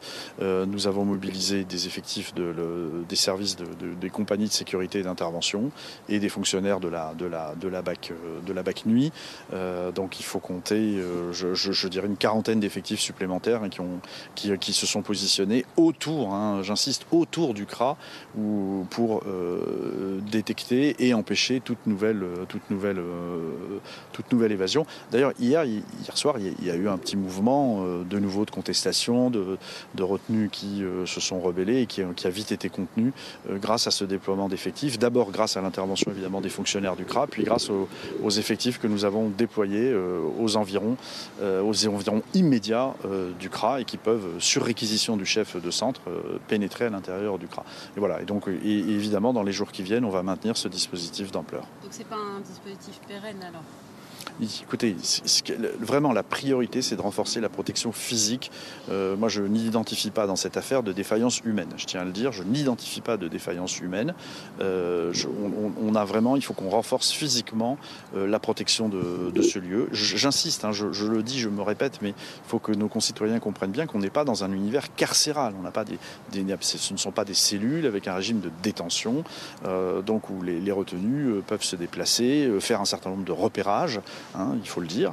Donc ils peuvent se déplacer d'une cellule à l'autre, d'une chambre à l'autre. Hein. enfin, ce n'est pas une cellule, ce ne sont pas des cellules. Et puis euh, ils peuvent faire un certain nombre de repérages, identifier des points de vulnérabilité. C'est pour ça qu'il nous faut absolument renforcer la protection physique de ces centres et encore une fois, d'autant plus que désormais, nous y avons, euh, nous, nous, nous, plaçons en, rétention euh, ceux des étrangers en situation euh, irrégulière qui sont pour nous les plus sensibles parce que susceptibles de commettre des troubles à l'ordre public, parce qu'ils ont un passé, des condamnations, un passé, et ils se sont souvent rendus auteurs de vols avec violence, de vols en réunion et de différents actes délictueux. Voilà. hier matin qui était la matinée de Noël autant d'effectifs que d'habitude Oui, il y avait les, il y avait, il y avait des effectifs. Il y avait des effectifs. Euh, les effectifs faisaient leur, ont, effectué leur ronde habituelle. Encore une fois, moi, je n'identifie pas dans cette affaire de défaillance humaine. Hein. Bon, on va évidemment continuer à travailler avec euh, la hiérarchie du, CRA, mais il faut absolument qu'on renforce la, il y a une protection physique à renforcer. Et puis, il faut aussi qu'on soit présent à l'extérieur du périmètre euh, pour pouvoir euh, empêcher ce type d'évasion. Euh, les personnels euh, estiment qu'il manquerait 60 postes au CRA pour qu'ils puissent fonctionner normalement oui, alors ça, effectivement, c'est c'est ce que j'entends dire effectivement. Euh, d'abord, nous avons ici euh, un effectif au CRA de Vincennes qui est de l'ordre de 350 environ, enfin d'effectifs théoriques. je crois que l'effectif que dont nous disposons est quand même suffisant pour assurer les missions. il est suffisant pour assurer les missions. Vous savez, il y a beaucoup de priorités sur la plaque parisienne dont j'ai la responsabilité. Moi, le ministre me demande de lutter contre la délinquance et la délinquance euh, en région, enfin dans ma zone, dans, l'agglomération parisienne, c'est-à-dire les trois départements de Petite Couronne et de Paris, grâce à l'action des policiers, elle baisse. Alors bien sûr, elle demeure élevée, mais elle baisse. Et donc il faut, euh, il faut se féliciter de cette baisse de la délinquance de manière continue maintenant depuis un an, un an et demi. Euh, et, évidemment, moi je suis obligé de répartir les effectifs en fonction des missions qui me sont, des priorités qui me sont assignées. Et la lutte contre la délinquance en est une. Mais effectivement la reconduite, euh, l'interpellation d'abord, et la reconduite des étrangers en situation irrégulière en est une autre. Hein, et euh, sachez que euh, les effectifs de la préfecture de police en charge de ces dossiers sont totalement mobilisés pour ce faire, à la fois pour interpeller évidemment des étrangers en situation irrégulière, démanteler des réseaux de passeurs, et nos résultats de ce point de vue sont excellents, et évidemment reconduire dans leur pays les individus en situation irrégulière qui sont, qui sont les plus sensibles. Voilà, merci beaucoup. Merci beaucoup. Voilà pour la conférence de presse de Laurent Nunez, préfet de police de Paris, qui s'exprimait donc après l'évasion de ces 11 migrants qui se sont évadés du centre de rétention administratif de Paris-Vincennes. Raphaël Steinville, on se posait la question avant cette conférence de presse. On a la certitude maintenant, ces 11 migrants qui se sont évadés, ce sont des personnes qui sont connues des services de police pour au moins un ou plusieurs délits. Bref, ce ne sont pas des enfants de cœur. Oui, c'est euh, Laurent Nunez a insisté sur le fait qu'a priori la réitération même de ces de ces euh, de ces actes délictueux euh, font que leur leur profil est plus qu'inquiétant. Mais c'est là où il y a une vraie question qui se pose, c'est que on place ces individus dans des centres de rétention administrative alors qu'ils ont connu la prison. Autant autant autant vous dire que ces cras, c'est la colo pour eux. Hein. D'ailleurs, Laurent Nunez a bien insisté, ce sont pas des cellules, ce sont des chambres.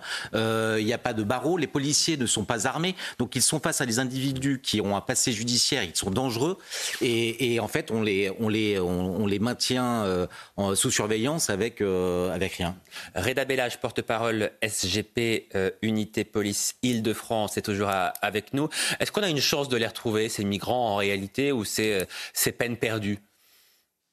Non, je pense que on peut on peut les retrouver. Il suffit de, de on va avoir sûrement des réquisitions du procureur pour euh, pouvoir effectuer des, des contrôles d'identité euh, euh et puis euh, dans les secteurs et puis aussi sur les lieux fréquentés par les individus puisqu'il va y avoir des investigations. On va voir d'où sont originaires les individus, où ils sont logés et puis les gares à proximité ou le retour au domicile ou chez les gens qui les hébergeaient vont nous permettre de pouvoir procéder à leur interpellation. Après sur ce qu'a dit le préfet, je, déjà je tiens à saluer son passage parce que je pense que c'est important. La police a besoin d'être soutenue. Je trouve que c'est important que le préfet de police soit passé voir nos collègues. Je pense qu'il a fait, il a fait part de mesures qui vont être importantes avec un dispositif de sécurité plus important. Par contre, ce qui m'inquiète un peu, c'est, euh, qu'on n'a pas vraiment de solution pérenne parce qu'aujourd'hui, ok, on va mettre des, des collègues autour de, de ce CRA, mais euh, ces collègues-là, ils ont d'autres missions aussi. On est en pleine difficulté avec euh, le conflit israélo-palestinien, donc on doit sécuriser l'ensemble des, lieux de culte. On a la colline du Crac, on a, enfin on a, on a plein de missions. On va encore nous rajouter une mission en plus avec euh, le même nombre d'effectifs. pour les Jeux Olympiques, on est au courant. La préfecture de police nous fait nous nous, nous, nous tient au courant de rien. On ne sait pas encore à quelle sauce les collègues vont être mangés, s'il va y avoir euh, des jours de repos. On ne sait absolument rien.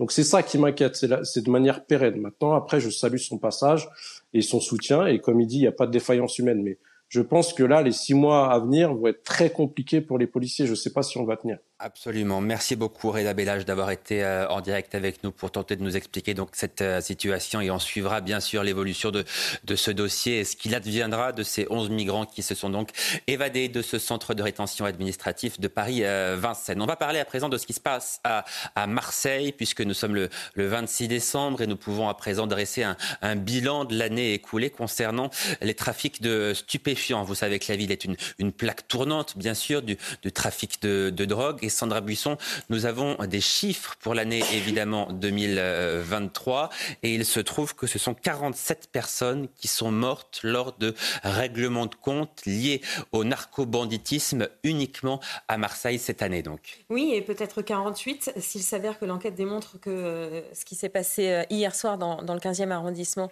de Marseille était également lié au trafic de stupéfiants, qui ressemble fortement puisque donc ça s'est passé vers 23h30 un homme tué par arme à feu, arme longue, type Kalachnikov, et ce sont pas moins de 25 douilles qui ont été euh, retrouvées euh, sur les lieux. Et euh, un véhicule pouvant être celui utilisé pour les faits a été retrouvé un petit peu plus tard incendié, comme c'est le cas en général sur ce type de, de faits. Euh, vous le disiez, 47, peut-être 48 morts euh, liés au narcotrafic. Il y avait eu six semaines d'accalmie. D'ailleurs, le procureur a fait un point euh, sur l'année très mortifère cette année donc à, Marseille. Et il disait, bah voilà, ça fait six semaines qu'il n'y a rien eu. Donc on, on croise les doigts. Peut-être, disait-il, peut-être que je vous parle en ce moment et qu'il va y en avoir un dans l'heure qui suit eh bien, ça n'a pas tardé. 52 mmh. homicides au total à Marseille, 48, 47 liés au narcotrafic.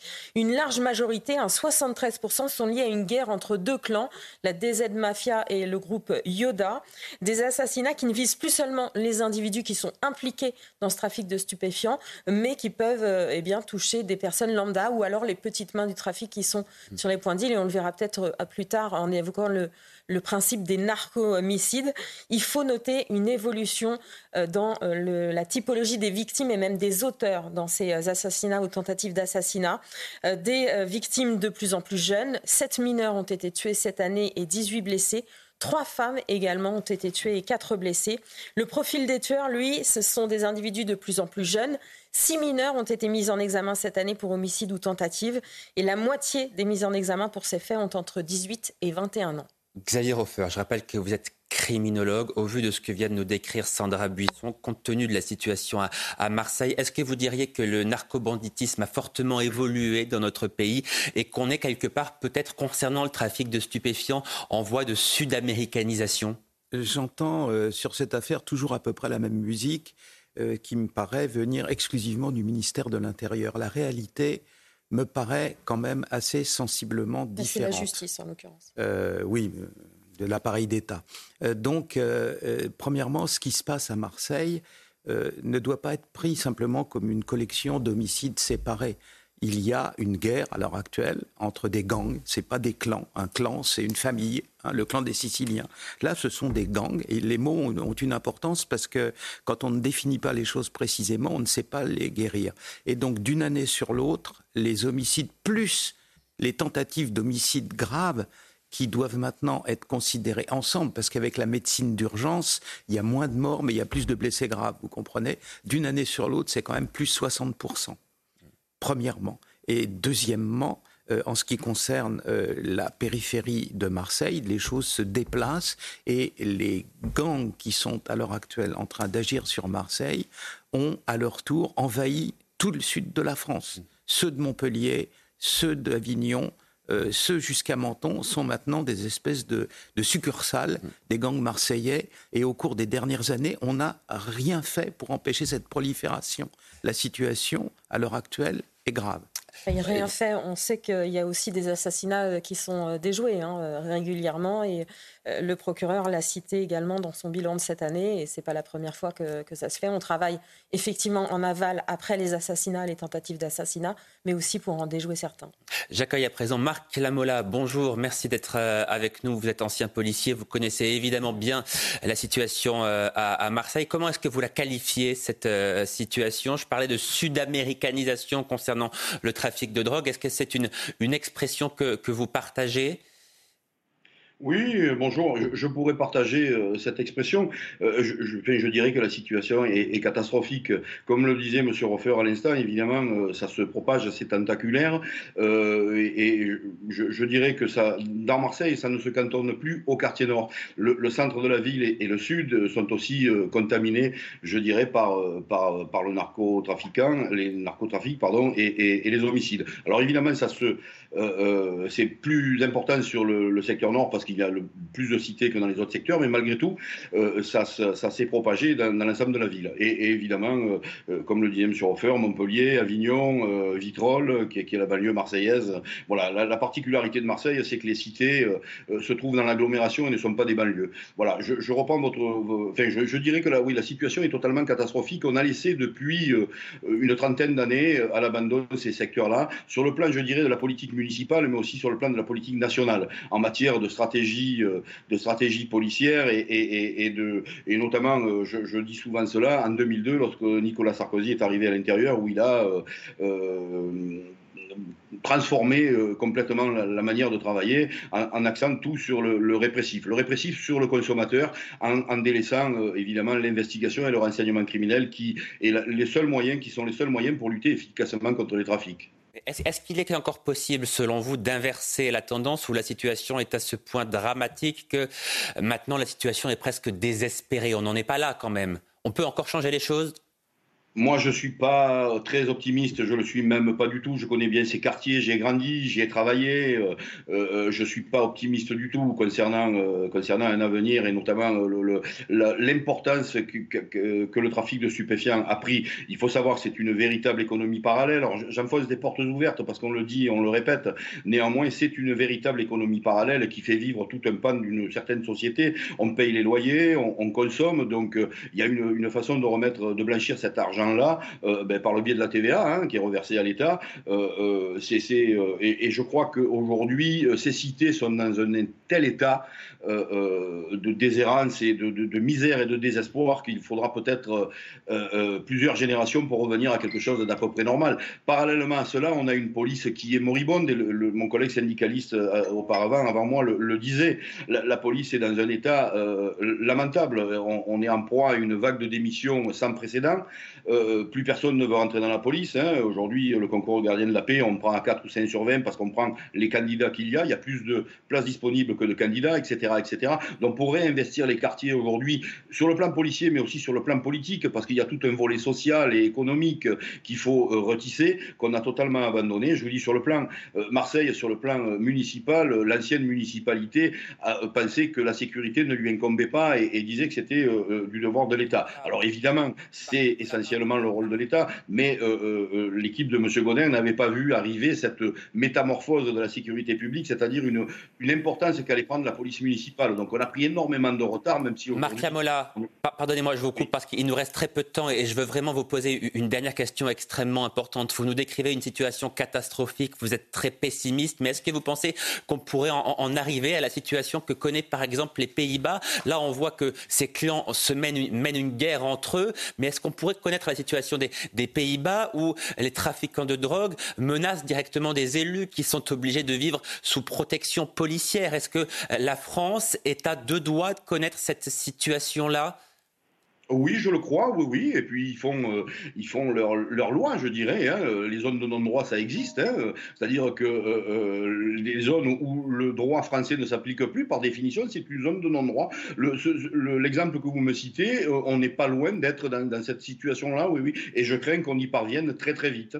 Merci beaucoup, Marc Lamola, ancien policier, d'avoir été avec nous et de nous avoir euh, éclairé avec vos, connaissances de Marseille extrêmement euh, précieuses. Un dernier mot très rapidement, Raphaël euh, Steinville, ce, pessimisme, vraiment, vous, vous, le partagez? Vous pensez, vous aussi, qu'on a atteint quelque part un, point de non-retour et que maintenant, compte tenu de ce qui n'a pas été fait durant les dernières années et même les dernières décennies, il sera très difficile de changer les choses dans le futur? Je pense que c'est difficile au regard de tout ce que l'on sait et de tout ce que les, professionnels sur le terrain euh, rapportent. De, voir euh, une lueur d'espoir. C'est-à-dire que même l'activisme dont peut faire preuve Gérald Darmanin avec euh, un certain nombre de lieux de deal qui sont tapés semble assez vain quand on voit l'ampleur du, trafic sur, sur Marseille, ses alentours, l'arrière-pays. Le, le, mot de la fin très rapidement, Denis Deschamps. Écoutez, c'est la ville de cœur de, notre président. On va voir euh, si euh, il va mettre les moyens. effectivement, on, sent une mutation en fait dans ce grand banditisme, hein, ce narcotrafic, de plus en plus de jeunes. Hein, euh, ça a été rappelé. apparemment, la zone s'étend également, aussi bien au niveau du commerce qu'au niveau des règlements de compte, puisque ce n'est plus dans les quartiers nord, mais maintenant en centre-ville. Troisième point, il y a de plus en plus de dommages collatéraux des jeunes femmes dans, leur appartement. Ça, c'est gravissime. Merci beaucoup, Denis Deschamps, Xavier Hofer. Je rappelle que vous êtes criminologue, et puis Raphaël Steinville d'avoir été euh, avec nous. Merci également Sandra Buisson. On marque une très courte pause.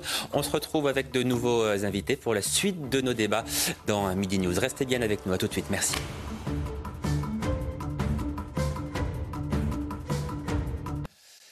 De retour en direct sur CNews, soyez les bienvenus. Je vous présente les invités qui vont nous accompagner jusqu'à 14h. La suite de nos débats, juste après l'essentiel de l'actualité. Bonjour, Maya Labidi. Euh, bonjour, Johan. Bonjour à tous. À la une, l'homme soupçonné d'avoir tué sa compagne et ses quatre enfants est en garde à vue et hospitalisé. Lors de sa conférence de presse, le procureur de la République de Meaux a décrit, je cite, une scène de crime d'une très grande violence. Une information judiciaire pour homicide volontaire sur mineur de moins de 15 ans et homicide volontaire sur conjoint va être ouverte. La rétention n'est pas la détention, ce sont les mots du préfet de police de Paris suite à l'évasion de 11 personnes du centre de rétention administrative de Paris-Vincennes. Euh, toutefois, Laurent Nunez reconnaît que ces situations sont, je cite, euh, plus compliquées à gérer. Il a également annoncé un renforcement autour et sur le site et a remercié les forces de l'ordre mobilisées. Et puis l'avion qui avait été immobilisé pendant cinq jours à l'aéroport de Vatry en raison de soupçons d'immigration clandestine a atterri à Bombay avec 276 personnes à bord, indique une source aéroportuaire indienne. Euh, deux passagers ont eux été placés euh, sous le statut de témoins assistés et se sont vus délivrer des obligations de quitter le territoire français. Merci beaucoup Somaya Labidi. On vous retrouve dans une demi-heure pour un nouveau point complet sur l'actualité. Et pour nous accompagner jusqu'à 14h dans Midi News, j'accueille Franck Tapiro. Bonjour, soyez le bienvenu. À vos côtés, Bernard Cohen-Adal, vous êtes président du Centre de réflexion Étienne Marcel. Bonjour. Et puis Jean-Michel Fauvergue, ancien chef du RAID. Soyez le bienvenu euh, également. On va parler de cette tribune, tribune publiée dans le Figaro. Une soixantaine d'artistes prennent la, la parole. Ils prennent la défense de Gérard Depardieu. Vous le savez actuellement au cœur de critiques depuis mmh. la diffusion d'un reportage de complément d'enquête où l'acteur multiplie les propos à caractère euh, sexuel. Ces artistes appellent notamment au respect de la présomption euh, d'innocence. Adrien Spiteri. N'effacez pas Gérard Depardieu. Voici le titre de la tribune, publié dans les colonnes du Figaro hier, co-signé par 56 personnalités du monde de la culture. Gérard Depardieu est probablement le plus grand des acteurs, le dernier monstre sacré du cinéma. Nous ne pouvons plus rester muets face au lynchage qui s'abat sur lui, face au torrent de haine qui se déverse sur sa personne. Parmi les signataires, des acteurs comme Pierre Richard, Gérard Darmon, Nathalie Baye ou Benoît Poulvorde, mais aussi des chanteurs comme Jacques Dutronc, Ariel Dombal ou Carla Bruni. Lorsqu'on s'en prend ainsi à Gérard Depardieu, c'est l'art que l'on attaque. Par son génie d'acteur, Gérard Depardieu participe au rayonnement artistique de notre pays. Mis en examen pour viol depuis 2020, Gérard Depardieu est aussi confronté à une vague de critiques depuis la diffusion d'un reportage sur France Télévisions, dans lequel l'acteur multiplie les propos à caractère sexuel. Dans cette tribune, les artistes appellent au respect de la présomption d'innocence. Quoi qu'il arrive, personne ne pourra jamais effacer la trace indélébile de son œuvre dont notre époque est tout à jamais marquée. Le reste, tout le reste, concerne la justice, que la justice, exclusivement. Sa fille Julie, mais aussi Emmanuel Macron, avaient déjà pris publiquement la parole pour défendre l'acteur, alors que sa statue de cire a été retirée du musée Grévin. Première question, qui autour de cette table aurait pu signer cette tribune? Jean-Michel Fauvergue, vous l'auriez signé? Oui, alors moi, j'ai pas les qualités d'acteur et de la célébrité des gens qui l'ont signé. Mais euh, sur le fond, je la, je la signe demain, mais c'est bien évident. La présomption d'innocence, c'est un principe, il faut l'ériger en principe démocratique. Ça en est un d'ailleurs. À un certain moment, il faut peut-être arrêter de lyncher les uns et les autres et, de rester sur la présomption d'innocence. D'ailleurs, celui qui nous a donné raison sur la présomption d'innocence, ça n'est autre que le garde des Sceaux qui a été euh, dernièrement, qui a été euh, jugé innocent de ce qu'on lui reprochait. Mmh. Franck Tapiro. Oui, en fait, euh, nous sommes dans un état de droit. Vous avez totalement raison. Aujourd'hui, le tribunal médiatique va beaucoup plus vite et a beaucoup plus d'ampleur que le tribunal juridique. Malheureusement, pour un procès, ça dure des années. Alors que les médias, vous pouvez calomnier en une seconde. Vous êtes repris par les réseaux sociaux en une milliardième de seconde. Et puis surtout, on vous a déjà condamné. Donc encore une fois, l'idée c'est de dire nous sommes dans la présomption d'innocence, mais les médias et le tribunal médiatique ont inventé quelque chose d'autre. C'est la présomption de culpabilité. Et regardez aujourd'hui, quand vous parlez même de ça à vos amis, ils vous disent Mais, mais enfin, mais c'est honteux, t'as vu ce qu'il a fait hmm. J'ai dit non, il n'a pas fait, il a dit. Et franchement, j'ai vu aussi le complément d'enquête. C'est inouï. C'est inouï ce qu'il dit.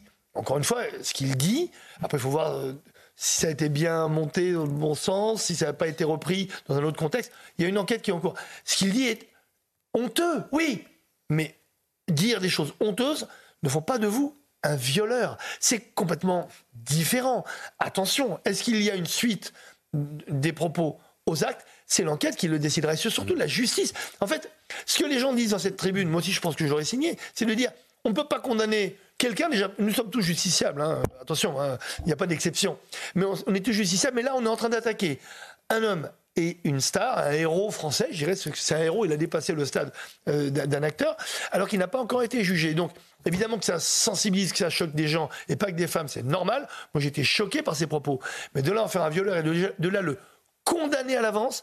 Je trouve qu'on sort complètement de notre état de droit et Dieu merci, nous avons cet état de droit. Bernard Cohen-Haddad. Et moi, euh, héros ou pas, star ou pas, euh, le droit euh, doit être le même pour tout le monde. Bien sûr. Ah, on est bien d'accord. Hein. Et justement, parce que le droit doit être le même pour tout le monde, il ne doit pas y avoir de lynchage médiatique et qu'il y a des faits qui sont extrêmement graves.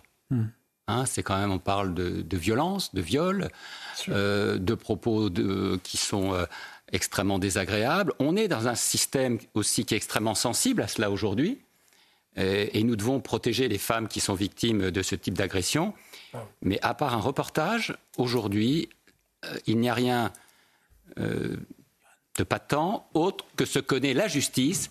Et c'est à la justice, en tout cas, de faire son œuvre. Et si euh, ce qui a été fait a été est une réalité, il sera condamné. C'est pour ça que moi je suis extrêmement peiné de voir cet emballement et à la fois euh, je trouve un peu dommage et je le dis aussi que euh, on condamne alors que la justice doit faire son travail, surtout sur ce type de fait. Donc Jean-Michel Fauvergue, le président de la République a eu raison de parler de, chasse à l'homme engagée contre Gérard Depardieu. Il a eu raison surtout de recadrer sa ministre de la Culture qui voulait, sur euh, la base d'un simple reportage, retirer la Légion d'honneur à Gérard Depardieu. Oui, oui, le président de la République a eu raison de faire les deux choses que vous avez dit. Euh, et de recadrer sa ministre euh, violemment, et il a eu raison de, le faire. Parce que, pourquoi? Euh, En fait, en réalité, on est en train de parler de présomption d'innocence, elle s'applique au droit français, la présomption d'innocence. C'est-à-dire que Depardieu, Gérard Depardieu ne sera pas... enfin, ça ira jusqu'à une condamnation ou non de son. En tout cas, en attendant, il y a une enquête, euh, mais une condamnation définitive, c'est-à-dire ou non, euh, avec tous les appels euh, possibles et imaginables. Mais en attendant, quand même, lui, comme d'autres avant lui, sont empêchés d'un certain nombre de choses.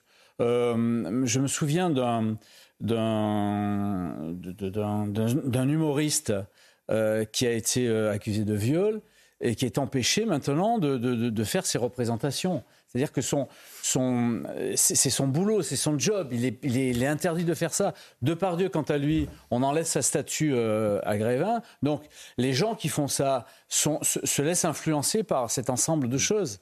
Euh, et, maintenant, on demande, ça, on, demande qu'on lui retire sa, sa Légion d'honneur. La Légion d'honneur, il l'a eu pour un fait particulier.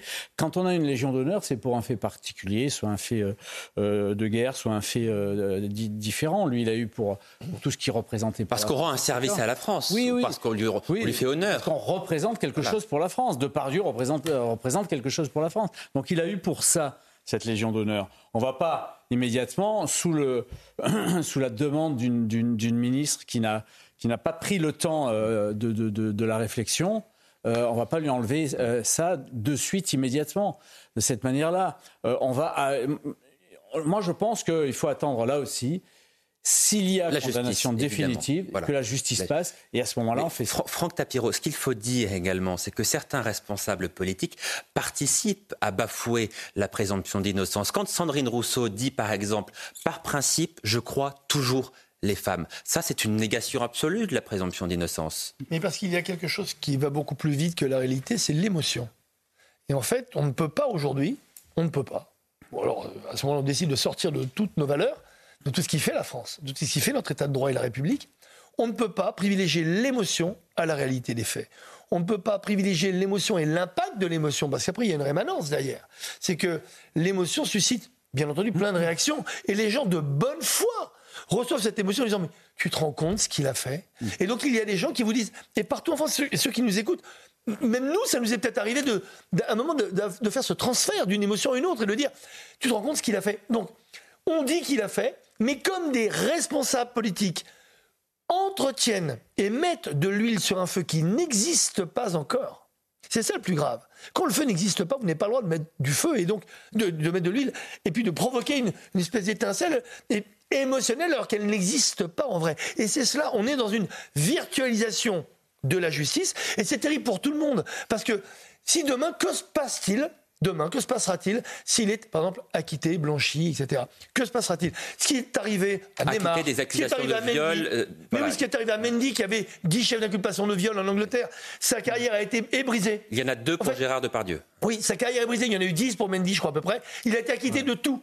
Donc que se passe-t-il pour lui? Comment on peut rattraper la carrière d'un joueur qui n'a pas pu jouer pendant deux ans? Il a raté une Coupe du Monde. Il est innocent. Désolé, mais la justice l'a rendu innocent. Donc que se passe-t-il après? Donc en termes de communication, qui est dans mon métier, parfois on, intervient pour essayer de faire en sorte de, faire la une communication de crise, maîtriser sa communication, être en avant surtout quand on est innocent comme lui. Je pensais aussi à Sébastien Coé qui traverse exactement le même maelstrom. Que se passera-t-il demain si il est innocenté? Et là, à ce moment-là, toutes ces personnes qui les ont accusés, j'espère qu'elles seront là aussi pour rétablir une forme d'innocence. Bernard Cohen-Haddad. Moi, je crois que Sandrine Rousseau... Euh, n'a pas la vertu de l'ordre moral. Hein. C'est le moins qu'on puisse dire, parce que c'est une vision euh, euh, un peu à géométrie variable. Quand il s'agit de LFI et du harcèlement et des violences à LFI, euh, elle, on n'entend pas beaucoup. Hein. Donc il y a quand même un problème aussi de valeur.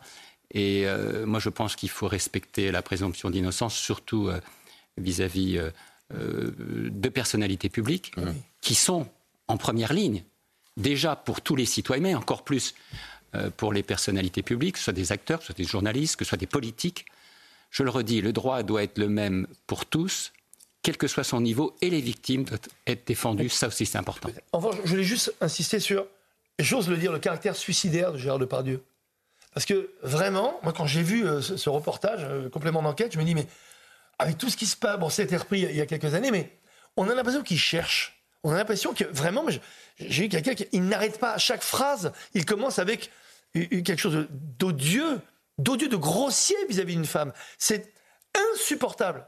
Donc je me dis, maintenant, ça, ça fait du quelqu'un de pas fréquentable. Ça fait du quelqu'un de grossier, de vulgaire, tout ce que vous voulez. Mais de là à dire qu'il a.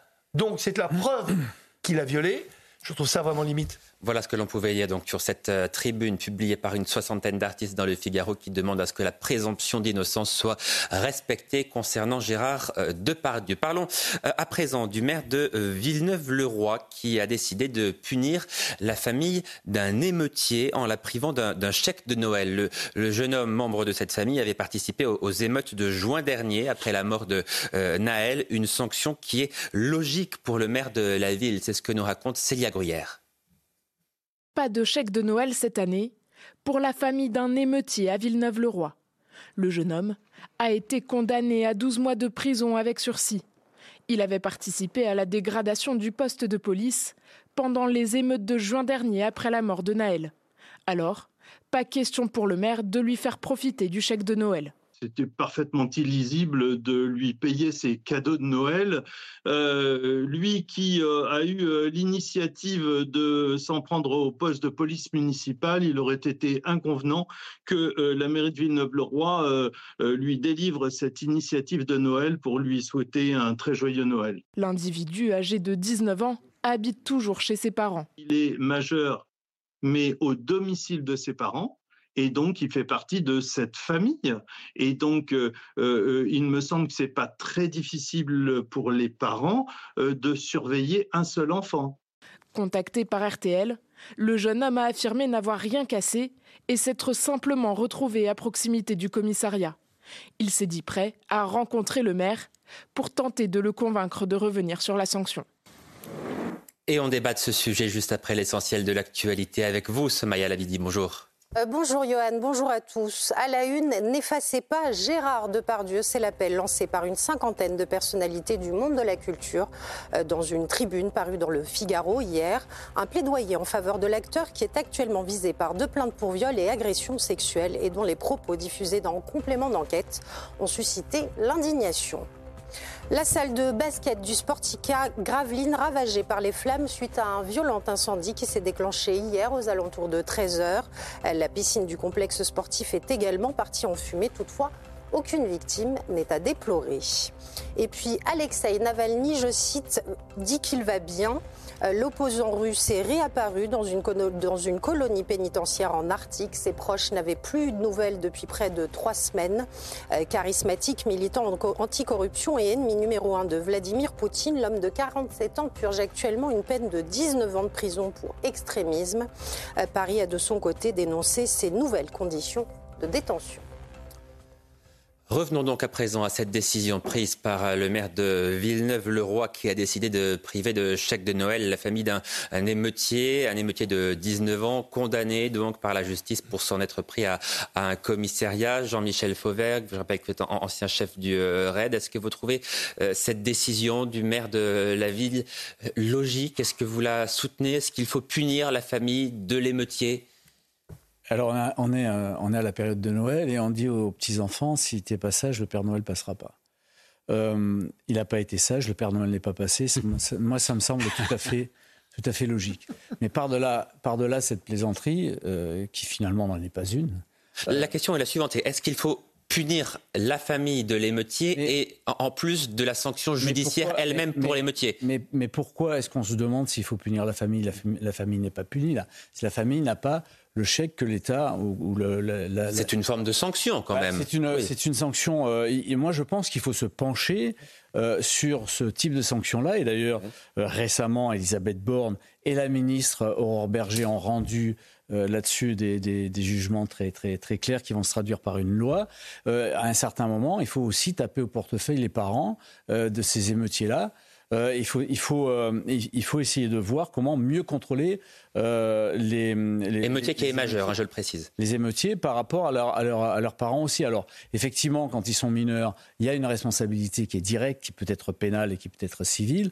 Il y a aussi la possibilité maintenant d'avoir des amendes, puisque la, la première ministre l'a annoncé. On est exactement dans ce domaine-là. Bien sûr qu'il faut, qu'il faut, et c'est incompréhensible que de que de se dire euh, le, le, le, gosse, enfin le, majeur, il est majeur. Le 19 majeur, ans. Le majeur euh, va casser un commissariat de police. Bon, moi, ça me touche plus particulièrement quand on casse un commissaire de police, même s'il est municipal. Euh, il, va casser un, commissaire de, un commissariat de police et on lui dit après, bah, tu, tu vas avoir un chèque de, de, de fin d'année. Non, non, les choses sont, sont, très logiques et le maire LR a, a eu raison, ce maire-là a eu raison de ne pas le donner, ce chèque. Il y a heureusement ce qui s'appelle pour moi de la responsabilité euh, familiale. Bon, il a 19 ans, je pense. Au moment des faits, je ne me rappelais plus exactement euh, quel âge il avait. Il faut voir s'il était mineur ou pas, je ne sais plus. Euh, je pense qu'il était même majeur. Mais à un moment, il faut savoir ce qu'on veut, en fait. si on veut de l'exemplarité, il faut des peines exemplaires. que ce soit des peines de justice exemplaires, mais aussi des peines administratives. Et je suis complètement d'accord avec vous. ça peut paraître comme une. Ce sera ma punchline du jour. Comme une double peine. Mais s'il n'y a pas ce genre de double peine, on adouble Le Pen. Ah, voilà, c'est ma punchline. Et donc, si vous voulez adouber Le Pen, et, parce que j'entends des gens, oui, vous vous rendez compte, le, Front, le Rassemblement National, il y en a qui disent encore le Front National, ils sont encore dans les vieux logiciels. Ben, continuez à faire du laxisme, continuez à ou s'étonner de façon négative de ce genre de réaction, et vous verrez, le Rassemblement National sera déjà au pouvoir. Donc, je rappelle quand même qu'il y a aussi un devoir moral citoyen, on oublie ça. Mm. Mais au lieu d'être de droite, de gauche, d'extrême gauche ou d'extrême droite, nous sommes d'abord des citoyens. Et la morale citoyenne, il y en a une, c'est aussi d'éviter que ce genre de, de fait se réitère. Et donc pour éviter qu'il se réitère, ou récidive, ça dépend s'il y a eu une condamnation ou pas, eh bien à ce moment-là, oui, condamnation sur la famille, bien entendu, responsabilité, bien entendu. On ne va pas donner un chèque cadeau de Noël à des gens qui cassent, à des gens qui cassent dans la même ville, c'est à Villeneuve, je suis désolé, c'est exemplaire et j'espère que ce genre d'action va se généraliser. Bernard Cohen-Haddad, est-ce que vous pensez que si un, jeune homme, un, délinquant se dit attention, si jamais je fais une bêtise, si jamais je commets un acte de délinquance, on risque de sanctionner ma famille, est-ce que vous pensez que ça risque de le dissuader davantage de commettre ces actes délictueux? Bah, Je le crois. Et c'est une bonne chose que ce soit ça, ce qu'on appelle l'effet dissuasion. C'est ça l'effet d'une peine. C'est que le risque permet d'éviter effectivement la l'itération, tout ça, le fait de commettre des actes. Si vous n'avez pas de sanction pénale ou de réponse pénale ou de contravention, ben c'est open bar. Moi, je trouve ça extrêmement bien et même courageux ce qu'a fait ce maire euh, en Ile-de-France. Euh, pas de cadeau pour ceux qui ne font pas de cadeau à la République. Pas de cadeau pour ceux qui ne font pas de cadeau à la République, y compris pour les associations qui euh, fomentent des actes euh, antisémites ou racistes dans les quartiers. Ça aussi, pas de subvention de la région Île-de-France et de région. Ça fait partie des règles que nous devons accepter. Ce n'est pas pénaliser une famille, c'est mettre une famille face à une responsabilité, celle du respect des lois et, celle des respects des valeurs que nous voulons dans la République. C'est ça aujourd'hui. Parce que les opposants à cette mesure, Jean-Michel Fauvert, disent euh, ça pénalise forcément la famille et ça pénalise les frères et sœurs de ce délinquant ah. qui, eux, qui, eux, se sont bien conduits, n'ont posé aucun problème et ne percevront pas euh, ce chèque. Oui, mais le, oui, j'entends ça et on l'entend souvent. mais euh, ceci étant, d'abord, lui, il n'en a pas hein, de frères et sœurs, il est enfant unique. Hein, non, non, non, il y en a. Il, y a, ah, des frères et sœurs, oui. Autant, pour moi. Euh, ceci étant, à un certain moment, le contrat social fait que. là, c'est un contrat social où l'on va donner de l'argent, où l'État, où les collectivités locales donnent de l'argent public, c'est-à-dire l'argent de vous et de moi, c'est-à-dire l'argent des contribuables, on va leur donner de l'argent pour effectivement compenser une situation euh, dans laquelle ils se trouvent financière euh, défaillante. La problématique, c'est que euh, en face de ça, on est, il me semble tout à fait logique d'exiger un peu de vertu, euh, un, minima de vertu. Ce qui nous, ce qui nous étonne aujourd'hui, c'est qu'on l'a jamais exigé cette vertu. Et aujourd'hui, vous avez des maires. Alors il y a ce maire-là, mais vous avez aussi des maires qui expulsent maintenant euh, des, dealers qui sont dans, des dans des, logements sociaux, oui. oui, dans les logements sociaux. Le, ce qui nous étonne, c'est que cette vertu-là, on l'a jamais exigée. Mmh. Maintenant, on l'exige. C'est plutôt une bonne chose et, les Français le veulent, ça. Mmh. Franck Tapiro. Bah, dans l'exemplarité, il, y, a, le mot exemple. Donc, euh, on apprend. C'est vrai que moi, je pensais qu'il était fils unique. C'est la vraie question. Il a forcément, de toute façon, des jeunes autour de lui. À 19 ans, il doit être peut-être l'aîné, peut-être de la famille. Il y a des frères et sœurs. Vous connaissez le, rôle de l'exemple. Et malheureusement, les mauvais exemples sont beaucoup plus faciles à suivre que les bons. Donc au contraire, ça, renforce encore plus ce qu'on disait au premier tour de table.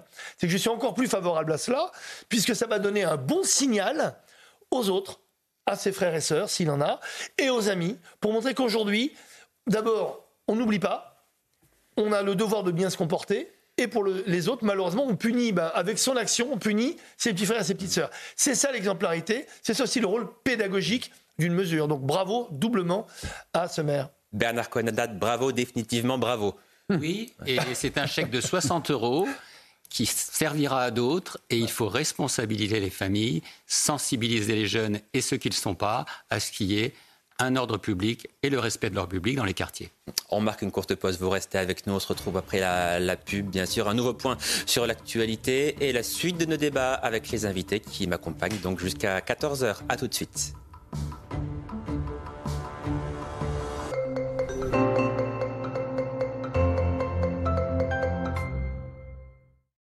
Le soleil s'étale de plus en plus sur la moitié sud, mais il y a quand même quelques brouillards très tenaces qui résistent tout au long de la journée, et c'est le cas euh, notamment sur les plaines du sud-ouest. Par contre, l'ambiance est magnifique sur les reliefs de France, avec du plein soleil garanti sur les Alpes, sur les Pyrénées, les Vosges et le Jura. Par contre, on a cette perturbation au nord qui n'est pas très très active, elle reste assez faible, mais elle est présente entre la Bretagne, Normandie, l'Île-de-France ou encore l'Alsace, avec des pluies globalement faibles et une ambiance plus variable euh, pour les Hauts-de-France, les températures, elles, sont toujours largement au-dessus des moyennes de saison partout en France, au nord comme au sud, avec 12 degrés prévus à Paris au cours de l'après-midi, 13 à Brest, 14 à Bayonne, un maximum de 20 degrés pour la ville de Perpignan. C'est 7 à 8 degrés au-dessus des moyennes de saison. Pour la journée de demain, une nouvelle perturbation va aborder le nord-ouest du pays avec des pluies qui vont rester faibles. Mais par contre, le danger, eh bien, ce sera le vent qui va se renforcer nettement au cours de l'après-midi et encore plus au cours de la soirée. Au cours de l'après-midi, il va atteindre 80 à 90 km à l'heure, mais au cours de la soirée, cela va monter jusqu'à 100, 120 km à l'heure sur les côtes et 80 possible dans l'intérieur des terres, avec une ambiance plutôt ensoleillée sur 80% du pays et quelques entrées maritimes quand même à noter du côté du Languedoc-Roussillon. Les températures, elles restent encore une fois très douces absolument partout. Pour la suite, eh bien, on va retrouver un temps légèrement perturbé au nord, à nouveau et toujours de belles conditions pour le sud. C'était la météo avec Groupe Verlaine. Isolation, photovoltaïque et pompe à chaleur pour une rénovation globale. Groupeverlaine.com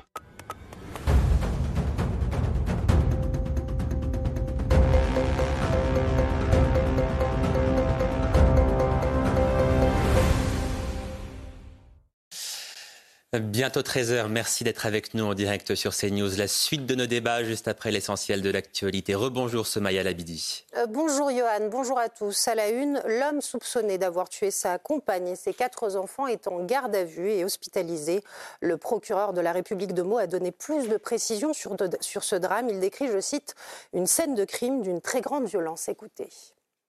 Il découvrait ce qui constituait à l'évidence une scène de crime d'une très grande violence tout d'abord, celui de la mère de famille, une dame née en avril 1988 en Haïti. Ensuite, celui de quatre jeunes enfants. Une fillette née en 2013 et donc âgée de 10 ans. Une seconde fillette née en 2016, âgée de 7 ans un petit garçon né en 2019, âgé de 4 ans, et enfin un garçon né en mars 2023 et qui aurait eu 9 mois hier. La rétention n'est pas la détention. Ce sont les mots du préfet de police de Paris suite à l'évasion de 11 personnes du centre de rétention administrative de Paris-Vincennes. Euh, toutefois, Laurent Nunez reconnaît un manque de moyens. Écoutez. Je veux rappeler que la, rétention, ce n'est pas de la détention. Hein. Le régime juridique n'est pas le même. Donc je, veux rappeler que les fonctionnaires de police à l'intérieur du centre de rétention administrative euh, ne sont pas, euh, ne sont pas armés. Je veux rappeler que les retenues euh, évoluent librement à l'intérieur du centre de rétention administrative, entre les chambres, entre les parties, les espaces communs, et que bien évidemment nous n'avons pas de, de caméras euh, et parce que c'est réglementaire, nous n'avons pas de, caméra euh, dans les chambres et euh, l'évasion qui a eu lieu hier matin est partie d'une chambre, enfin a démarré à partir d'une chambre. Voilà. Dans le reste de l'actualité, la salle de basket du Sportic à Gravelines ravagée par les flammes suite à un violent incendie qui s'est déclenché hier aux alentours de 13h. La piscine du complexe sportif est également partie en fumée. Toutefois, aucune victime n'est à déplorer. L'avion qui avait été immobilisé pendant cinq jours à l'aéroport de Vatry en raison de soupçons d'immigration clandestine a atterri à Bombay avec 276 personnes à bord, indique une source aéroportuaire indienne. Euh, deux passagers ont été placés sous le statut de témoins assistés et se sont vus euh, délivrer des obligations de quitter le territoire français.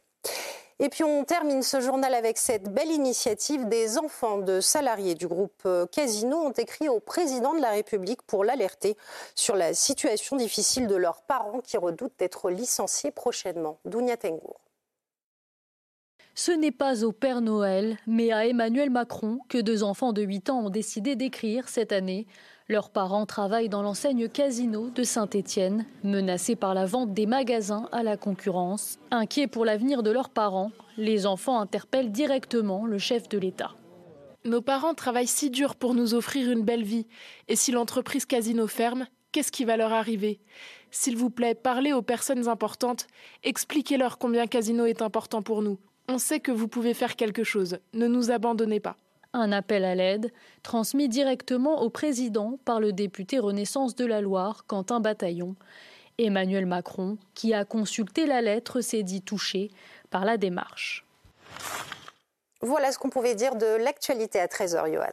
Merci beaucoup, Somaya. Retour au débat, donc, à présent et après le vote de la loi immigration. C'est une réforme de l'AME, l'aide médicale d'État, qui se prépare pour l'année 2024, le début de l'année prochaine, même dans quelques semaines. Donc, mieux contrôler la mise en œuvre du dispositif, c'est l'objectif du gouvernement. Quels en sont précisément les enjeux? On voit tout cela avec Maureen Vidal.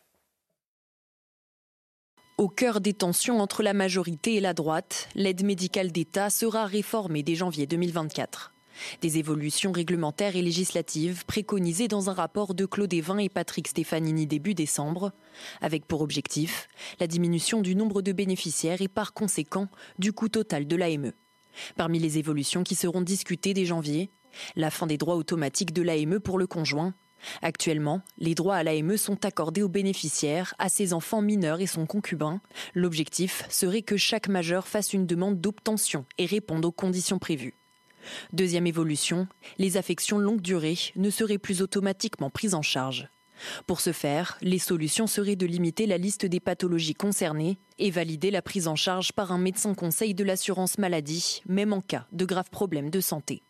Dernière mesure qui pourra être examinée, l'organisation dès l'arrivée sur le territoire d'un bilan de santé ou encore l'extension aux bénéficiaires de l'obligation de déclarer un médecin traitant. La Première ministre Elisabeth Borne s'est engagée à associer les parlementaires à ces travaux et estime que l'aide médicale d'État doit être régulièrement réévaluée. Jean-Michel Fauvergue, est-ce qu'il faut réformer l'AME? De toute façon, euh, la première ministre s'est engagée, c'était dans le cadre des tractations, elle s'est engagée. on peut la réformer à la marge ou la réformer en profondeur. Que faut-il faire selon vous?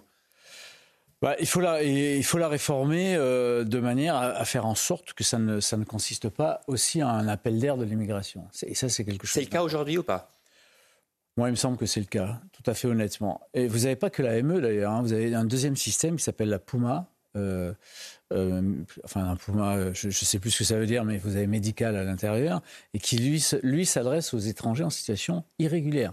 C'est-à-dire que en France, euh, l'aide médicale d'État, en fait, s'adresse à, tout le monde, à ceux qui font des demandes, euh, les, demandeurs d'asile, etc., et y compris aussi à ceux qui sont en demande irrégulière. Donc effectivement, euh, ça, peut consister à un, appel d'air. Et, si et si les députés, un certain nombre de députés et de sénateurs ont demandé euh, à la réformer, c'est que évidemment, euh, dans ce domaine-là, pour lutter contre l'immigration, il faut avoir quelque chose de plus cadré. Pas la supprimer, bien évidemment, parce que ça serait ridicule de supprimer une aide euh, médicale de toute façon à partir du moment où vous avez des gens, quels qu'ils soient, en situation régulière ou irrégulière qui sont malades sur le territoire national, il faudra bien les soigner aussi à un certain moment. On ne va pas les laisser comme ça dans la rue.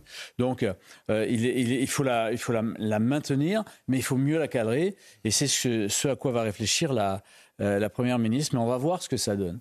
Euh, euh, pour, tout vous dire, dans, la première loi immigration, qui était la loi asile-immigration de, 2018, à l'époque où j'étais député et qu'on avait discuté, longuement discuté, et qui n'avait pas abouti sur grand-chose, à part l'augmentation de la rétention jusqu'à 90 jours, à part ça, il n'y avait pas eu grand-chose. Et on avait commencé à, à parler de l'AME, euh, et euh, Agnès Buzyn était, euh, qui était à l'époque ministre de la Santé, s'opposait à ce qu'on touche à cette, cette aide médicale d'État. Mais à un certain moment, il faudra, il faudra quand même le faire. Franck Tapiro, c'est pour cela notamment que le ministre de la Santé, Aurélien Rousseau, a démissionné, parce que lui ne voulait pas réformer l'AME. Il considérait que l'aide médicale d'État, telle qu'elle est aujourd'hui, était un bon dispositif. Oui, mais il y a une autre façon de le voir. Est-ce qu'il faut la réformer ou plutôt la protéger? Moi, je pense qu'il faut la protéger. Alors, AME, désolé de l'old punchline, fait de nous euh, des gens avec une bonne âme. Mais la bonne âme, il y a peut-être une limite aussi, à cela. C'est ce que vous expliquiez tout à l'heure. Il y a des gens, bien entendu, qui sont en situation régulière ou irrégulière, qui sont malades sur le territoire. Et parfois, pour des problèmes épidémiologiques, par exemple, il faut bien les soigner. Il ne faut pas être complètement euh, emmuré. Mais il faut aussi la protéger pour ne pas que l'AME soit justement une des raisons qui pousse des gens à migrer dans notre pays de façon irrégulière. Donc, encore une fois, les mots ont énormément d'importance. Dans mon métier en communication, on sait que euh, malheureusement, quand on cite mal quelque chose, ça rajoute beaucoup de problèmes. Donc je pense qu'il faut protéger l'AME plutôt que à réformer. Réformer, on entend qu'on va tout changer. Euh, et puis, d'un point de vue politique, bien entendu, ça veut dire qu'on donne des gages à ceux qui euh, veulent aller encore plus loin dans cette loi immigration. Donc voilà pourquoi je pense qu'il faut utiliser les bons mots là-dessus et protégeons l'âme, oui. Il faut la faire évoluer. D'ailleurs, c'est une attente des parlementaires et c'était qui a permis de faire voter cette loi immigration. C'est une attente des républicains plus que de l'ensemble des parlementaires. Oui, beaucoup de parlementaires aussi qui sont des républicains. Je parle des républicains dans le sens républicain, hein, avec un grand R, et non pas euh, de ceux qui veulent faire du clientélisme politique. il y a, vous l'avez évoqué, un tourisme sanitaire on a un problème aussi de moyens. C'est pour ça que Gérald Darmanin, je vous rappelle, avait mis à l'origine AME, AMU, un aide médicale d'urgence. Ça a été évoqué tout à l'heure. Il y a aussi euh, la protection euh, euh, maladie universelle, la PUMA. Donc tout ça doit être revu. Il y a un rapport qui a été mis, rédigé par deux autorités, entre guillemets, Claude Evin et, et Patrick Stefanini. Donc ce sont deux personnalités, une de droite, une de gauche, une de gauche plutôt une de droite. Il faut faire évoluer et puis faire en sorte aussi que nous ayons les moyens de notre politique de santé. un certain nombre de Français se plaignent que euh, l'hôpital public euh, n'est pas à la hauteur de leurs attentes. Nous avons un problème de métiers en tension dans l'hôpital public, de sous-rémunération dans un certain nombre de, euh, de régions, de ces publics-là. Il y a des déserts médicaux. On ne peut pas être une ouverture à tous les malheurs de la Terre, je le dis, et pourtant, nous devons rester à la hauteur de notre mission humanitaire, parce que la France est un pays qui sait accueillir ceux qui sont dans des problèmes de santé, mais on ne peut pas tout accepter avec les moyens que nous avons aujourd'hui. Jean-Michel Fauvergue, il faut dire que l'AME, ça représente chaque année 1 milliard 200 millions d'euros. On a une idée de l'objectif, ça serait d'économiser combien en réalité avec une réforme? Non, moi j'ai aucune idée là-dessus et je ne peux pas... Je ne suis pas la, euh, la, la, personne idoine pour vous le dire, je ne sais pas du tout. Mais d'une manière générale. L'objectif, c'est bien ça, c'est de faire des économies ou c'est davantage d'enrayer cet appel d'air dont vous parlez? Oui, moi je pense que l'objectif, il est d'abord psychologique. C'est-à-dire qu'il euh, ne faut pas donner un signe comme quoi, euh, venez en France, vous serez, voilà, vous serez, vous serez mm, pris en charge surtout. c'est surtout ça. je veux juste vous rappeler quand même que si vous rajoutez ces 1,5 milliard Enfin, l'immigration coûte très cher aux contribuables français. Pour ajouter par exemple les, mineurs dans la compagnie, c'est 2 milliards par an. Vous êtes déjà à 3 milliards 5 avec ces deux réformes. Enfin, il y, a, plein de choses. Mais je voulais aussi vous, préciser que dans la, loi euh, immigration là telle qu'elle euh, qu'elle a été votée, elle n'est pas encore appliquée. Euh, vous avez aussi des restrictions en termes de en, termes de, séjour. qui sont pour les étrangers malades. En fait, la loi prévoit que cette loi-là hein, euh, prévoit que s'il y a le même traitement dans son pays, euh, l'étranger n'est pas, euh, n'est pas habilité à venir en France pour se faire soigner, et qu'elle elle prévoit aussi des remboursements, des, cautions pour le remboursement pour, pour des traitements sur des maladies importantes ou sur des opérations. Ça, c'est une, première chose. La, la, deuxième chose, c'est que dans le regroupement familial, vous savez que cette, cette loi s'attaque aussi au regroupement familial et le rend plus dur. Euh, eh bien, euh, l'assurance maladie, dans le cadre du regroupement familial, ne sera euh, autorisée que pour les plus de 21 ans, pour les étrangers en situation régulière. Alors, vous l'évoquez, on voit bien que les débats autour de la loi immigration se, poursuivent, alors que le texte est désormais entre les mains du Conseil constitutionnel, après le vote de, l'Assemblée en, début de semaine dernière. Mais sur cette question, les Français veulent être consultés. Un référendum, dès lors, doit-il être euh, organisé? Eh bien, selon plusieurs enquêtes, et oui, le oui semble l'emporter. Les Français veulent pouvoir donner leur avis sur euh, l'immigration. Laurent Sélarié, Adrien Spiteri. Invité du grand rendez-vous ce dimanche sur CNews et Europe 1, Jérôme Fourquet l'assure. Dans toutes les enquêtes, on a une très forte appétence pour le référendum. De ce point de vue-là, c'est une lecture littérale du fonctionnement démocratique. C'est le peuple souverain qui, doit trancher et c'est ce que pense une, une majorité de nos concitoyens. Pour le politologue, donc, les Français souhaiteraient avoir le dernier mot concernant la loi immigration récemment votée à l'Assemblée et désormais entre les mains du Conseil constitutionnel. Mais cette tendance se confirme-t-elle dans la rue? À Paris, les avis sont partagés. Il est évident que je ne vois pas ce qu'on peut faire d'autre que de faire euh, effectivement un référendum pour avoir l'avis des gens, des citoyens, et non pas l'avis de Pierre-Paul Jacques qui décide pour nous. Je n'ai aucune confiance dans les référendums, jamais. Les gens agissent trop sous une impulsion colérique, euh, sans mesurer les conséquences à long terme, voire le Brexit par exemple. La question d'un référendum sur l'immigration avait été abordée lors des rencontres de Saint-Denis en novembre par le chef de l'État, avant d'être écartée en raison notamment d'une forte opposition à gauche. Selon un sondage CSA pour CNews réalisé le 12 décembre dernier, 66% des Français souhaitent un référendum sur le sujet. Faut-il consulter les Français sur euh, l'immigration? On en débat juste après l'essentiel de l'actualité. Somaya Labidi. Euh, un édile inflexible. Le maire de Villeneuve-le-Roi refuse de donner un chèque cadeau à la famille d'un émeutier au motif qu'il aurait euh, dégradé un poste de police en juin dernier. Le maire a tout de même reçu la famille pour lui faire part de sa décision. Benjamin Netanyahou annonce une intensification des combats contre le Hamas dans la bande de Gaza. Le Premier ministre israélien estime que la paix ne sera obtenue euh, que si l'enclave est, je cite, démilitarisée et déradicalisée. Et puis des dizaines de milliers de personnes touchées par des intempéries dans le sud de la Thaïlande, des inondations provoquées par des pluies diluviennes, conséquence des maisons et des magasins inondés, des routes impraticables et des lignes de chemin de fer coupées, de nombreux dégâts également en mer avec au moins sept bateaux coulés dans le golfe de Thaïlande depuis vendredi dernier. Faut-il organiser un référendum concernant l'immigration? Oui, disent très majoritairement euh, les Français. Alors pourquoi est-ce que ça n'est pas le cas, Bernard Cohen-Haddad? Ah bah, ça va peut-être venir, ça va peut-être être le cas. Ah, le président de la République dit non. Pour l'instant, il n'en est pas question. moi, ce n'est pas le problème du euh, passage au référendum, c'est quelle question sera posée. Hmm. Parce qu'un référendum, c'est oui-non. Hein, donc, euh, généralement, et on a eu des référendums sous la Ve République, Généralement, vous soumettez, vous soumettez, un projet de loi aux Français. Oui, non, vous, on leur demande est-ce que vous êtes favorable ou, pas? Effectivement, hein, on a eu des référendums pour la Nouvelle-Calédonie, euh, euh, pour Maastricht, je vous en passe, et des meilleurs. Il y a eu de gros débats sur, à ces moments-là. il y a une volonté des Français de s'exprimer sur l'immigration.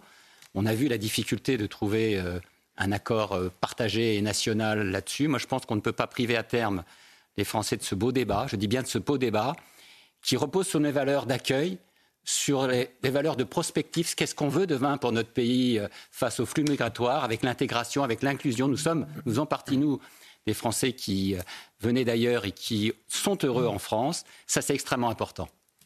Mais Franck Tapiro, on a le sentiment que les gouvernements, que ce gouvernement-là, que ce président de la République-là a peur de demander aux Français ce qu'ils pensent de l'immigration. Pourquoi est-ce qu'ils ont peur à ce point-là? Je l'ai venir. Il faut du courage politique aujourd'hui, pour affronter des, situations comme celles que nous vivons, il y a un sujet pareil. Pourquoi? Parce que ça ne sert à rien de se dire euh, on a peur que le Rassemblement national vienne au pouvoir et éviter un débat pareil. Encore une fois, c'est le courage politique qui fera qu'on évitera l'arrivée au pouvoir des extrêmes, quels qu'ils soient de droite et d'extrême droite ou d'extrême gauche. Pourquoi? Parce que quand on a justement une, problématique comme celle-là, et que les polémiques enflent, et on le voit, alors un sondage avec 66%, un autre va dire pas du tout, c'est absolument faux, les Français estiment que, plutôt que de rester dans l'à peu près, dans l'émotion, dans le fantasme, rien de tel que de venir à la réalité du débat. On a la chance d'être en France. On a la chance d'avoir un État républicain, d'être des citoyens. Et il faut que justement le débat citoyen soit à la hauteur de nos valeurs. Et quand on a justement une problématique d'embrasement sur ce sujet. La meilleure façon d'apaiser les choses, c'est d'avoir le courage d'affronter justement la parole du peuple, la parole des citoyens. Et arrêtons de penser que derrière le mot peuple se cache forcément Rassemblement national, pire, Front national, Jean-Marie Le Pen. Il faut arrêter avec ces logiciels dépassés. Vous savez, on a tous des téléphones, il y a des mises à jour en permanence. Il n'y a pas de mise à jour automatique. En politique, il faut juste une volonté. Et il faut du courage. Je le dis là-dessus. Je le disais encore il y a quelques jours sur ce plateau pour les OQTF. Tout est en place. Sans le courage, on ne peut rien faire. Donc si on veut que la situation s'envenime et que le Rassemblement national soit au pouvoir dans trois ans, eh bien continuons à ne pas faire confiance au peuple. Continuons à ne pas l'écouter. Surtout quand il demande à s'exprimer. Donc encore une fois, je, les regarde, que ce soit le chef de l'État et le gouvernement, de grâce, ne passez pas à côté de ce référendum. Et par rapport à d'autres référendums aussi, ne fuyez pas votre responsabilité, ayez le courage d'affronter les citoyens français. Jean-Michel Fauvergue, si le président de la République refuse d'organiser un référendum très largement souhaité par les Français, c'est selon vous parce qu'il craint le débat que ça engendrerait dans la société, une forme de crispation, ou c'est parce qu'il craint la réponse des Français?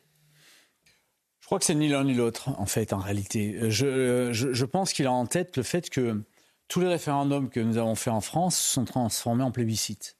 Euh, en fait, en réalité, euh, et c'est ça, c'est ça le danger. Et c'est dommage parce que euh, c'est toujours intéressant de donner la parole aux Français. C'est toujours intéressant de donner la parole aux Français. Et c'est dommage aussi, et là je suis d'accord avec Franck et, Bernard, c'est, dommage parce que ça permettrait d'organiser un vrai gros beau débat avant le référendum.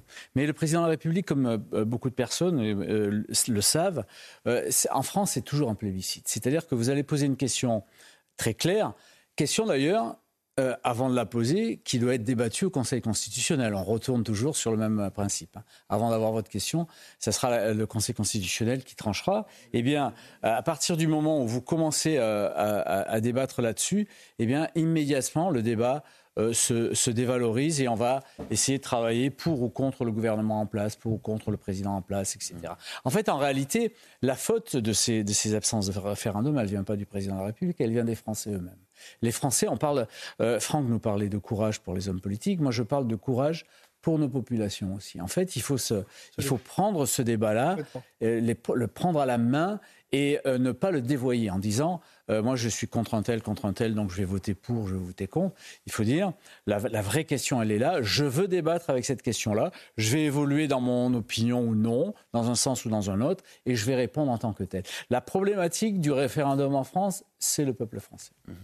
Franck Tapiro. Oui, je suis assez d'accord. C'est vrai que c'est un face-à-face, mais j'estime quand même que le, le coup d'envoi, je dirais, doit être fait toujours par les politiques. Mmh. Il y a, parce qu'il y a chez les Français, l'association citoyenne, il y en a des centaines qui prônent ce genre de, débat-là. Et à chaque fois qu'ils se trouvent devant un mur, c'est qu'in fine, il n'y a pas le courage suffisant. Donc je suis d'accord pour une rencontre de deux courages entre le courage politique et le courage citoyen.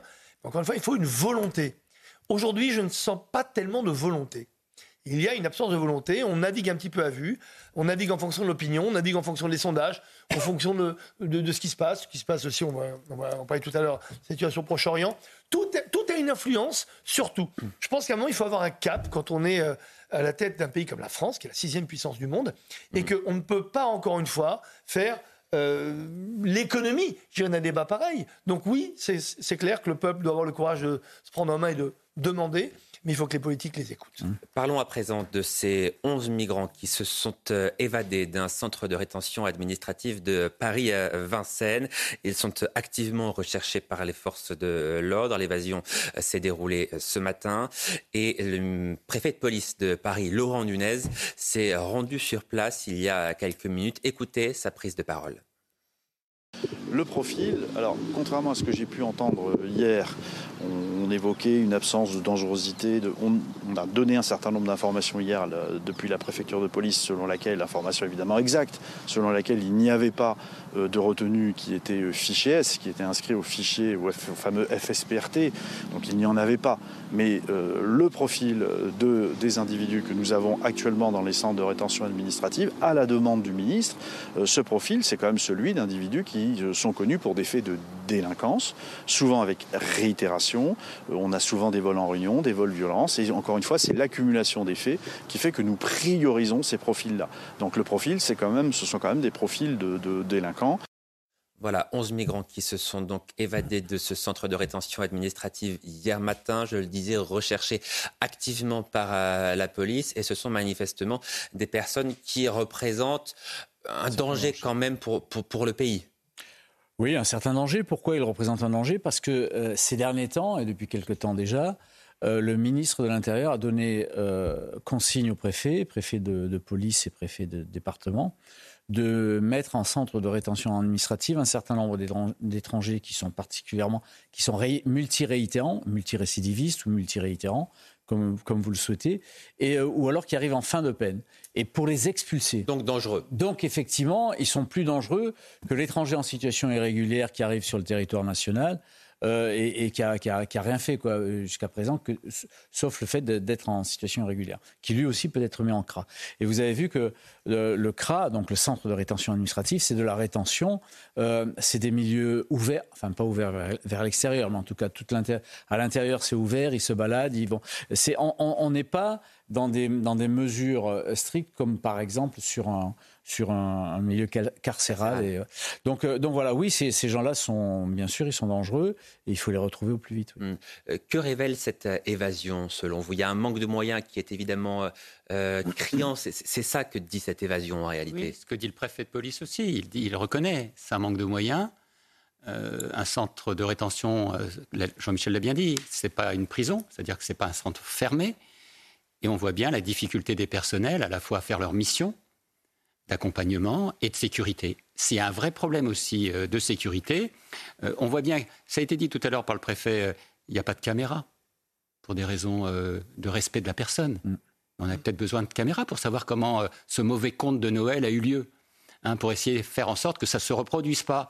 Ça fait partie aussi d'une obligation de sécurité, alors qu'on met en liberté, parce qu'ils l'ont prise, des personnes à, haute, à haut potentiel de danger. Et ça, c'est une réalité. Plus de moyens pour ces personnels, plus de moyens de sécurité euh, en matière de vidéoprotection et vidéosurveillance, et puis faire en sorte qu'on puisse euh, reconduire chez eux ces personnels, c'est-à-dire ces, ces voyous, hmm. Qui devraient l'être depuis longtemps. Mais Franck Tapiro, alors on, entend bien effectivement ce que dit le préfet de police Laurent Nunez. Un centre de rétention administratif n'est pas une prison, on n'est pas en milieu carcéral. Mais quand même, ça signifie que l'État n'est pas capable de surveiller euh, des personnes qui représentent un danger pour le pays, parce que ce sont des personnes, vous l'avez dit, qui sont souvent multirécidivistes, qui ont commis euh, des crimes et des, délits, pardon, et des délits qui sont parfois des délits graves. En tant que citoyen, c'est vrai qu'on on ne comprend plus rien. C'est inquiétant même. Mais c'est très inquiétant. On ne comprend rien, on est inquiet. Pourquoi? Ok, très bien, détention n'est pas rétention. Mais alors pourquoi est-ce qu'il n'y a pas rétention pour des personnes qui sont justement au potentiel de, dangerosité? Enfin, Donc ça veut dire que on se plaint souvent des juges d'application des peines, vous savez, euh, qui ne font pas le boulot. C'est-à-dire que les flics font le boulot, les juges, le parquet fait son boulot, et après, c'est pas appliqué. Mais là, c'est au démarrage. C'est une mauvaise analyse, peut-être. C'est pourquoi les avoir mis dans ces centres-là Moi, c'est pas le, les centres de détention. Je ne les critique pas. Ils sont comme cela. On le sait. On le découvre pas. On savait bien avant qu'il n'y avait pas de vraie surveillance, pas de caméra. On ne le découvre pas. C'est pas nouveau. En revanche, qui a pris la décision de mettre ces personnes dans ce centre C'est cette personne-là qu'il faut critiquer, voire condamner. Moi, je suis, vous savez, pour la responsabilité des juges. C'est absolument impensable que les flics sur le terrain soient responsables et que les juges après derrière, pas vu, pas pris, c'est pas notre faute, on l'a libéré, euh, on l'a libéré avant, on n'a pas appliqué la peine.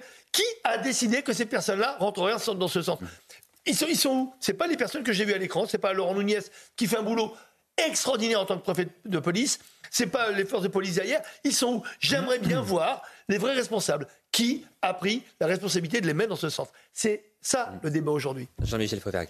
Les règles, les règles de rétention, euh, euh, c'est une, mesure administrative, la rétention. Donc les règles de rétention ont été fixées par les tribunaux administratifs et le, Conseil d'État. Et c'est des règles restrictives. En particulier, on, s'interroge sur l'absence de, de, de, de caméras.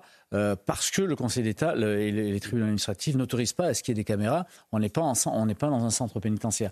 Euh, c'est effectivement, euh, Franck, vous avez raison, c'est effectivement de là que vient, que vient le problème. Et à un certain moment, on, a, on marche un peu sur la tête là-dessus, parce que on a des, a des étrangers en situation irrégulière, donc ils n'ont pas le droit d'être sur le territoire national, mais on n'a pas le droit d'être particulièrement vigilant euh, quant à leur euh, quant à leur rétention. Donc c'est très difficile. Sur le sur les, les effectifs, juste d'un mot. Euh, moi, j'ai porté une loi qui s'appelait la loi sécurité, sécurité globale. On travaillait sur, le, sur les effectifs de sécurité privée.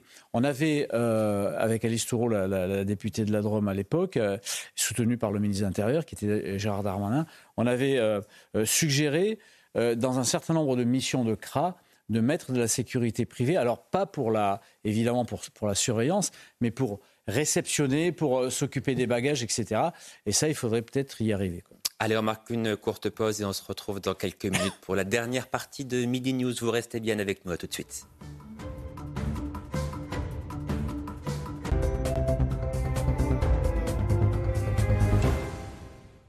Avec Kitok, ceux qui n'avaient plus le temps de cuisiner vont pouvoir se remettre au fourneau. Parce que Kitok, ce sont plus de 40 nouvelles recettes chaque semaine, des box faciles à cuisiner, fraîches et variées, livrées directement chez vous. En ce moment, découvrez les secrets du chef Philippe Etchebest. On vous attend. Les conseillers Safety voient l'immobilier en plus grand. Ont une meilleure écoute et toujours plus de bons conseils. Safety, ça le fait Station spatiale internationale. Construisez cette magnifique réplique avec tous les détails. Le numéro 1, 50 centimes d'euros chez votre marchand de journaux et sur altaïa.fr. Gardez votre sérénité. L'aspirateur robot Silvercrest s'occupe de vos intérieurs. Grâce à ses deux brosses latérales et ses six modes de nettoyage, il se faufilera dans les moindres recoins pour un ménage efficace. Soyez tranquille, l'aspirateur travaille à votre place. Aspirateur robot Silvercrest, 99 euros. Dès maintenant, en exclusivité chez Lidl. Lidl, le vrai prix des bonnes choses. Supermarché concerné sur Lidl.fr. C'est News, la liberté d'expression n'a jamais fait autant parler. Il fait beau, je sors,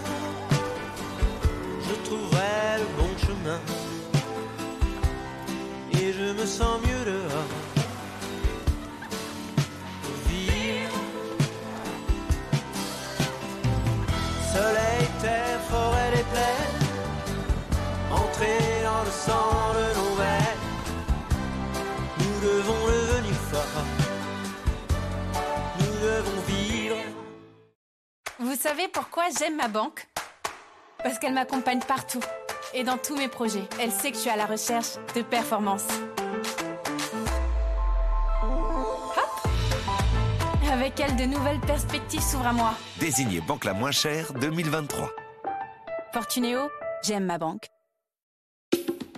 Avec Kitok, ceux qui ne connaissaient que trois recettes vont pouvoir en cuisiner plein d'autres.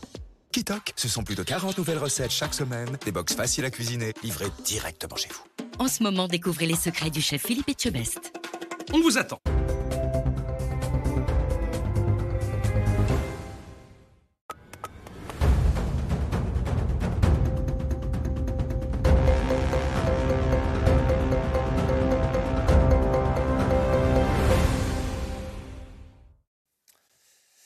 13h30, de retour en direct sur euh, CNews, l'essentiel de l'actualité, Somaya Labidi. L'homme soupçonné d'avoir tué sa compagne et ses quatre enfants est en garde à vue et hospitalisé. Lors de sa conférence de presse, le procureur de la République de Meaux a décrit, je cite, une scène de crime d'une très grande violence.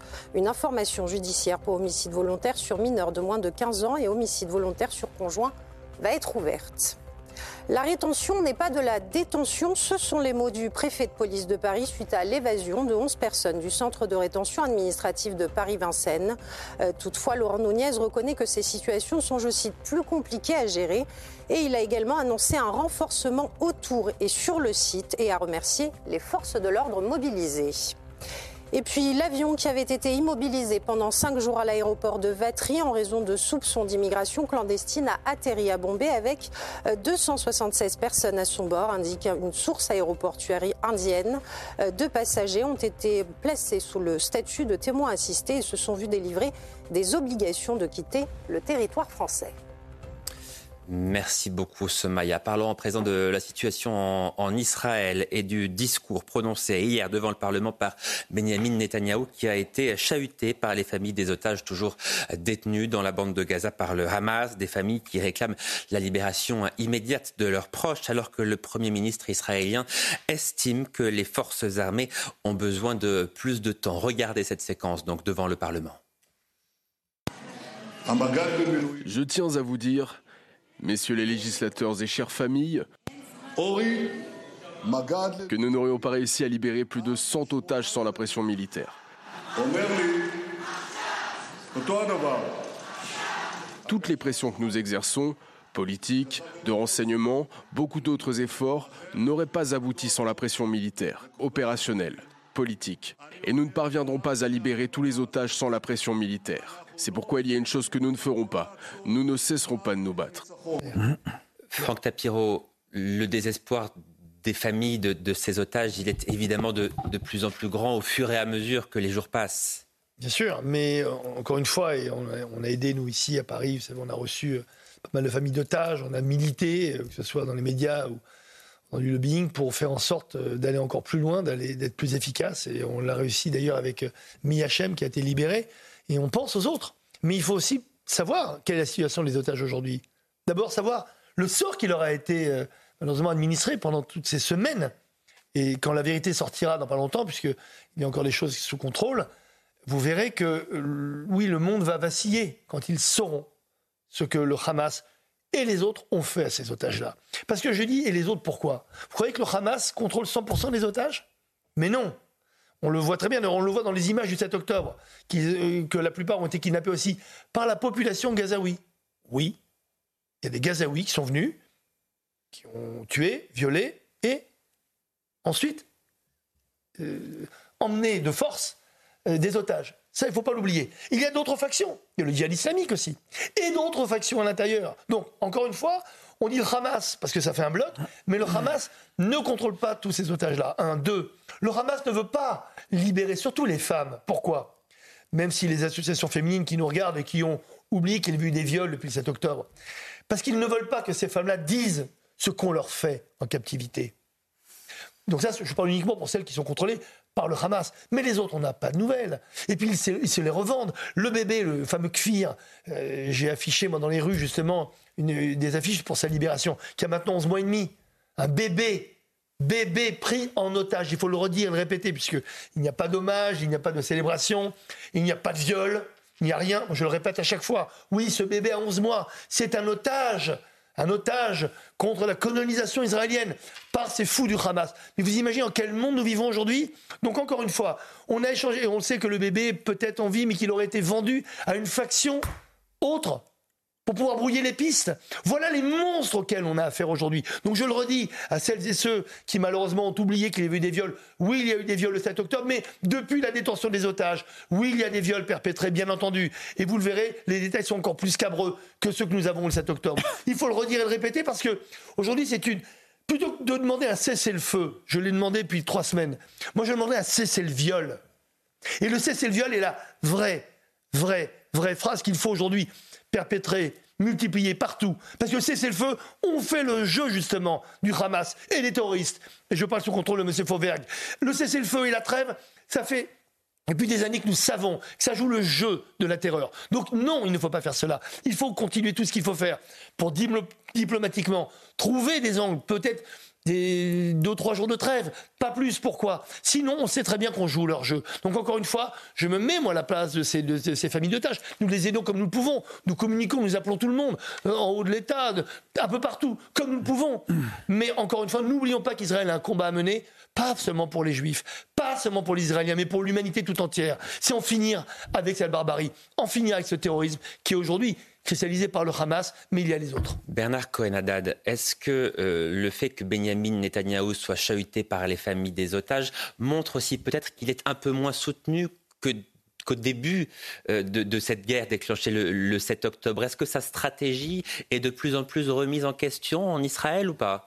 Écoutez, euh, là on a une, des familles d'otages qui sont extrêmement peinées, que ça n'arrive pas plus vite et on peut les comprendre quand vous avez des parents dont vous ne savez pas, des enfants, vous ne savez pas s'ils sont vivants ou pas.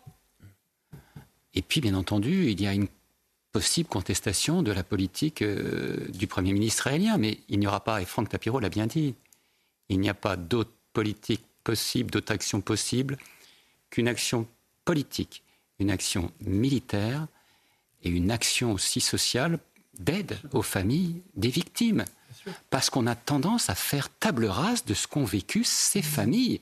Je parle bien entendu des otages, mais de leurs familles qui sont aujourd'hui dans l'attente de savoir si leurs enfants ont été violés, s'ils ont été égorgés, découpés, soumis en esclavage pendant des semaines. C'est ça la réalité de la vie. Donc ne nous trompons pas de combat, cette émotion des familles face à une représentation dans un pays démocratique, dans un pays démocratique qui a un Parlement, est tout à fait légitime.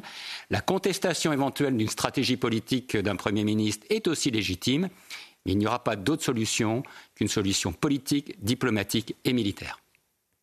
Oui, c'est vrai, Jean-Michel Fauvergue, on ne peut pas imaginer ce que vivent ces familles en ce mmh. moment, qui se demandent d'abord si leurs proches retenus dans la bande de Gaza sont véritablement retenus ou s'ils sont décédés, s'ils sont encore en vie, comment est-ce qu'ils sont traités? Franck Tapiro, vous avez raison de le dire. Dans quel état de santé sont-ils? On ne sait rien de leur état de santé. Donc toutes ces questions qu'elles se posent jour et nuit, elles vivent, elles, un, véritable enfer qu'on n'ose à peine soupçonner. Oui, le, la prise d'otage, c'est un des, une des choses les plus immondes qui. C'est un crime de guerre d'ailleurs. Oui, oui, qui puisse y avoir, euh, à la fois contre l'otage, mais aussi tout son entourage, toute sa famille. Et effectivement, euh, il y, a une émotion, euh, une émotion très importante dans ce domaine-là, et c'est normal qu'elle qu'elle manifeste. C'est le fait qu'elle manifeste d'ailleurs prouve que euh, on a en Israël un pays, euh, un pays qui n'interdit pas les manifestations et, qui, et avec un Premier ministre qui se fait contester. Alors moi, je me pose la question de savoir, et je, la pose souvent, de savoir euh, est-ce que véritablement on peut délivrer des otages en, en opération de guerre? Je, ça ne ressemble à rien à ce que moi j'ai vécu. Euh, délivrer des otages dans l'opération de guerre, c'est difficile. Ce que dit ben, Benjamin Netanyahu a raison. Il a raison. C'est-à-dire que la, pression euh, qui a été faite sur, le, sur la Hamas a permis, pendant une période d'interruption, pendant une période d'interruption, a permis de négocier la vie des otages.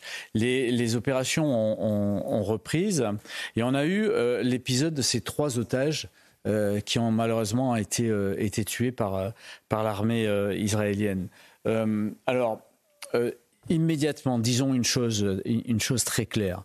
Euh, ici, euh, nous, autour de ce plateau, les fesses posées sur nos, chaises, euh, quand vous êtes sur le terrain, sous le feu, euh, c'est très difficile de, de, faire la part des choses des fois. Vous avez un effet entonnoir, vous craignez pour votre vie, vous craignez pour la vie de vos camarades et de vos collègues. Et euh, le, fait de, tuer les otages, eh bien, bon, c'est arrivé. C'est arrivé avant, ça arrivera euh, sûrement euh, après. Et c'est une, c'est explicable de cette manière-là. C'est explicable. Mais imaginons un temps soit peu, si on avait eu s'ils avaient eu la chance de les récupérer vivants. Combien l'opinion publique aurait été retournée en disant, dans une opération de guerre, votre opération de guerre, elle sert aussi à délivrer les otages. Et ça, c'est quelque chose d'important parce que, euh, au départ, le but de l'opération de guerre, c'est un, d'annihiler complètement le Hamas. Et moi, je suis, moi, avec le vécu que j'ai, je suis complètement d'accord avec ça. Annihiler le Hamas. Et deux, récupérer les otages. Et, là, ça aurait changé la face du monde, en fait. Alors, on va rejoindre notre euh, correspondante, notre envoyée spéciale à, Tel Aviv, euh, puisque le Premier ministre Benjamin Netanyahou s'est rendu hier dans la bande de, de Gaza. Et Régine Delfour nous raconte tout cela. Benjamin Netanyahou s'est rendu hier dans la bande de Gaza. C'est le deuxième déplacement qu'il effectue depuis que l'armée israélienne est entrée dans l'enclave palestinienne. Une visite pour soutenir euh, les soldats. Le Premier ministre israélien s'est exprimé à l'issue de cette rencontre. Tous les soldats m'ont demandé de poursuivre les combats jusqu'à la victoire. C'est ce que nous ferons. Nous ne sommes pas prêts de nous arrêter. Les troupes terrestres, aériennes et navales de Tsahal continuent leur combat conjoint dans l'ensemble de la bande de Gaza. L'armée israélienne a mené une opération dans le nord de la bande de Gaza dans des écoles où se cachaient des terroristes. Lors de cette opération, Tsal a affirmé avoir collecté des dizaines d'engins explosifs dans des sacs de l'UNRWA, mais aussi euh, des Kalachnikov et une quinzaine de ceintures explosives. Ces terroristes ont été identifiés comme des membres du Hamas, mais aussi du djihad islamique. Et lors de leur interrogatoire, plusieurs ont affirmé avoir participé au massacre du 7 octobre. Nous ne sommes pas prêts de nous arrêter. Voilà ce que dit Benjamin Netanyahou. Ça signifie, Franck Tapiro, que cette guerre, elle sera longue, extrêmement longue, malgré tout ce que peut dire la communauté internationale par ailleurs. Mais la communauté internationale, c'est un beau jeu de dire qu'ils appellent à un cessez-le-feu, qu'ils appellent à. Euh, on parle de la résolution à deux États, etc. C'est bien joli, mais ça, c'est euh, une histoire qu'on raconte peut-être aux enfants. C'est peut-être euh, la période de Noël qui les pousse à raconter ce genre de choses. À un moment, il y a la réalité, comme le dit tout à l'heure M. Fauvergue. La réalité du terrain, c'est autre. La réalité du terrain, c'est qu'on a des monstres. Des monstres du Hamas. Je dis bien des monstres, parce qu'il n'y a pas d'autre mot. Il n'y a pas d'autre mot. Qui ont commis non seulement des exactions, qui continuent à le faire sur les otages, et qui continuent à se planquer et à le faire sur leur population. Ils le disent eux-mêmes. Il faut les écouter. Moi, j'adore écouter les sources. Le Hamas dit tout, vous savez. Ils disent la population palestinienne, ce n'est pas notre rôle, c'est celle de l'UNRWA et de l'ONU. Ils le disent ou pas? Deux, ils disent bah, on a des ouais, on a des centaines de kilomètres de tunnels, mais ça c'est pour nos combattants. C'est pas pour la population. Ils le disent ou pas? Et pourtant on continue à dire que Israël bombarde des innocents. C'est qu'à un moment on se marche sur la tête parce qu'on ne veut pas dire la vérité de ce qui se passe sur le terrain. On a une population qui a été fragilisée par le Hamas pendant des années. Aujourd'hui, ils les entraînent dans la guerre à cause du Hamas depuis le 7 octobre. Ils continuent à créer des, des meurtres dans la population civile à cause de leur volonté de ne pas les protéger. Si Israël n'avait pas protégé, d'ailleurs, il faut le redire et le répéter, il y a des images, c'est documenté, la population, vous savez, quand elle est passée du nord au sud, c'est ça qu'Israël n'a pas attaqué tout de suite. Qui a protégé la population? C'est Tsahal, vous pouvez regarder, les autres leur tiraient dessus. Ce que vous voulez dire, Franck Tapiro, c'est que s'il y a des morts civiles aujourd'hui dans la bande de Gaza et le Hamas dit qu'il y en a au moins 20 000, c'est de la responsabilité du Hamas et pas du tout d'Israël. Quand on déclare la guerre, c'est le Hamas qui a déclaré une guerre. Ensuite, derrière, il a instrumentalisé sa population, mais il le faisait depuis des années. Là aussi, l'ONU a fermé les yeux pendant des années. Ils n'ont pas voulu voir qu'ils étaient pris en bouclier humain. Donc évidemment, le seul et unique responsable, c'est le Hamas. Mais il y a aussi des coupables, comme l'ONU. L'ONU est aussi responsable. À force d'accuser Israël et de ne pas regarder le Hamas, l'ONU est coupable et complice du Hamas. Mais autre chose, moi je, voulais le redire et le répéter. Si on veut aujourd'hui protéger pardon, la population palestinienne, ce que j'ai dit depuis le début, plutôt que de crier à mort Israël, il faut crier à mort le Hamas. Il faut extraordinairement protéger et la volonté d'Israël de combattre le Hamas pour pouvoir enfin libérer la population palestinienne et qu'elle puisse passer à autre chose. C'est ça l'objet. Bernard Cohen-Haddad, quand Benjamin Netanyahou euh, dit euh, nous ne sommes pas prêts de nous arrêter, qu'est-ce qu'il faut comprendre? Est-ce que ça veut dire finalement qu'on n'est qu'au début de cette guerre? Ah, On n'est pas au début, on est au milieu et il faut sans, sans, aucun doute qu'un certain nombre d'otages soient exfiltrés euh, par des petites opérations, ça a bien dit par Jean-Michel, parce que l'opération militaire, elle vise à sécuriser une zone, à faire en sorte de détruire un certain nombre de foyers, euh, y compris euh, de, recherche de, criminels, mais l'exfiltration des otages, elle ne se fera pas uniquement par l'armée euh, sur des grandes opérations, elle se fait par des unités d'élite qui vont sur le terrain, en B2B, par des petites unités, à travers de l'intelligence. Et puis, bien entendu, c'est ce qu'attendent tous. On attend que ces hommes et ces femmes reviennent, ou leurs dépouilles, il faut le reconnaître aussi, et c'est triste de le dire, reviennent euh, à leur famille. Alors intéressons-nous à présent à, ces Français qui a, décident de faire leur euh, alias. C'est le cas d'Anaïs et de son mari qui vivaient encore à, Paris au début du, mois d'août, fatigués de cacher leur religion par peur d'agression et face aux interrogations de leurs enfants. Ils ont décidé de partir en, Israël, un projet mûri depuis de longs mois. Mais depuis leur installation, eh bien, ils ont connu les massacres du 7 octobre et leur maison n'est qu'à une trentaine de kilomètres de la bande de Gaza. Reportage sur place, Régine Delfour et sa Sacha. À 33 ans, Anaïs et son mari ont décidé de quitter la France le 8 août dernier pour s'installer en Israël. Leur objectif, offrir à leurs quatre enfants un environnement plus serein. Mais deux mois après leur emménagement, les sirènes retentissent dès 6 heures du matin fur et à mesure de la journée de, ce 7 octobre, c'était euh, clairement euh, la descente aux enfers. On a appris qu'il y avait des infiltrations terroristes. Donc on a euh, on était enfermés dans le mamad, on a essayé de condamner notre mamad, on ne savait pas quoi faire, les enfants étaient terrorisés. On était israéliens, on avait nos cartes d'identité israéliennes, mais on n'était pas encore israéliens, on n'était pas encore prêts à vivre ça, même si je pense qu'on n'est jamais prêt, mais ça faisait pile de mois qu'on était là.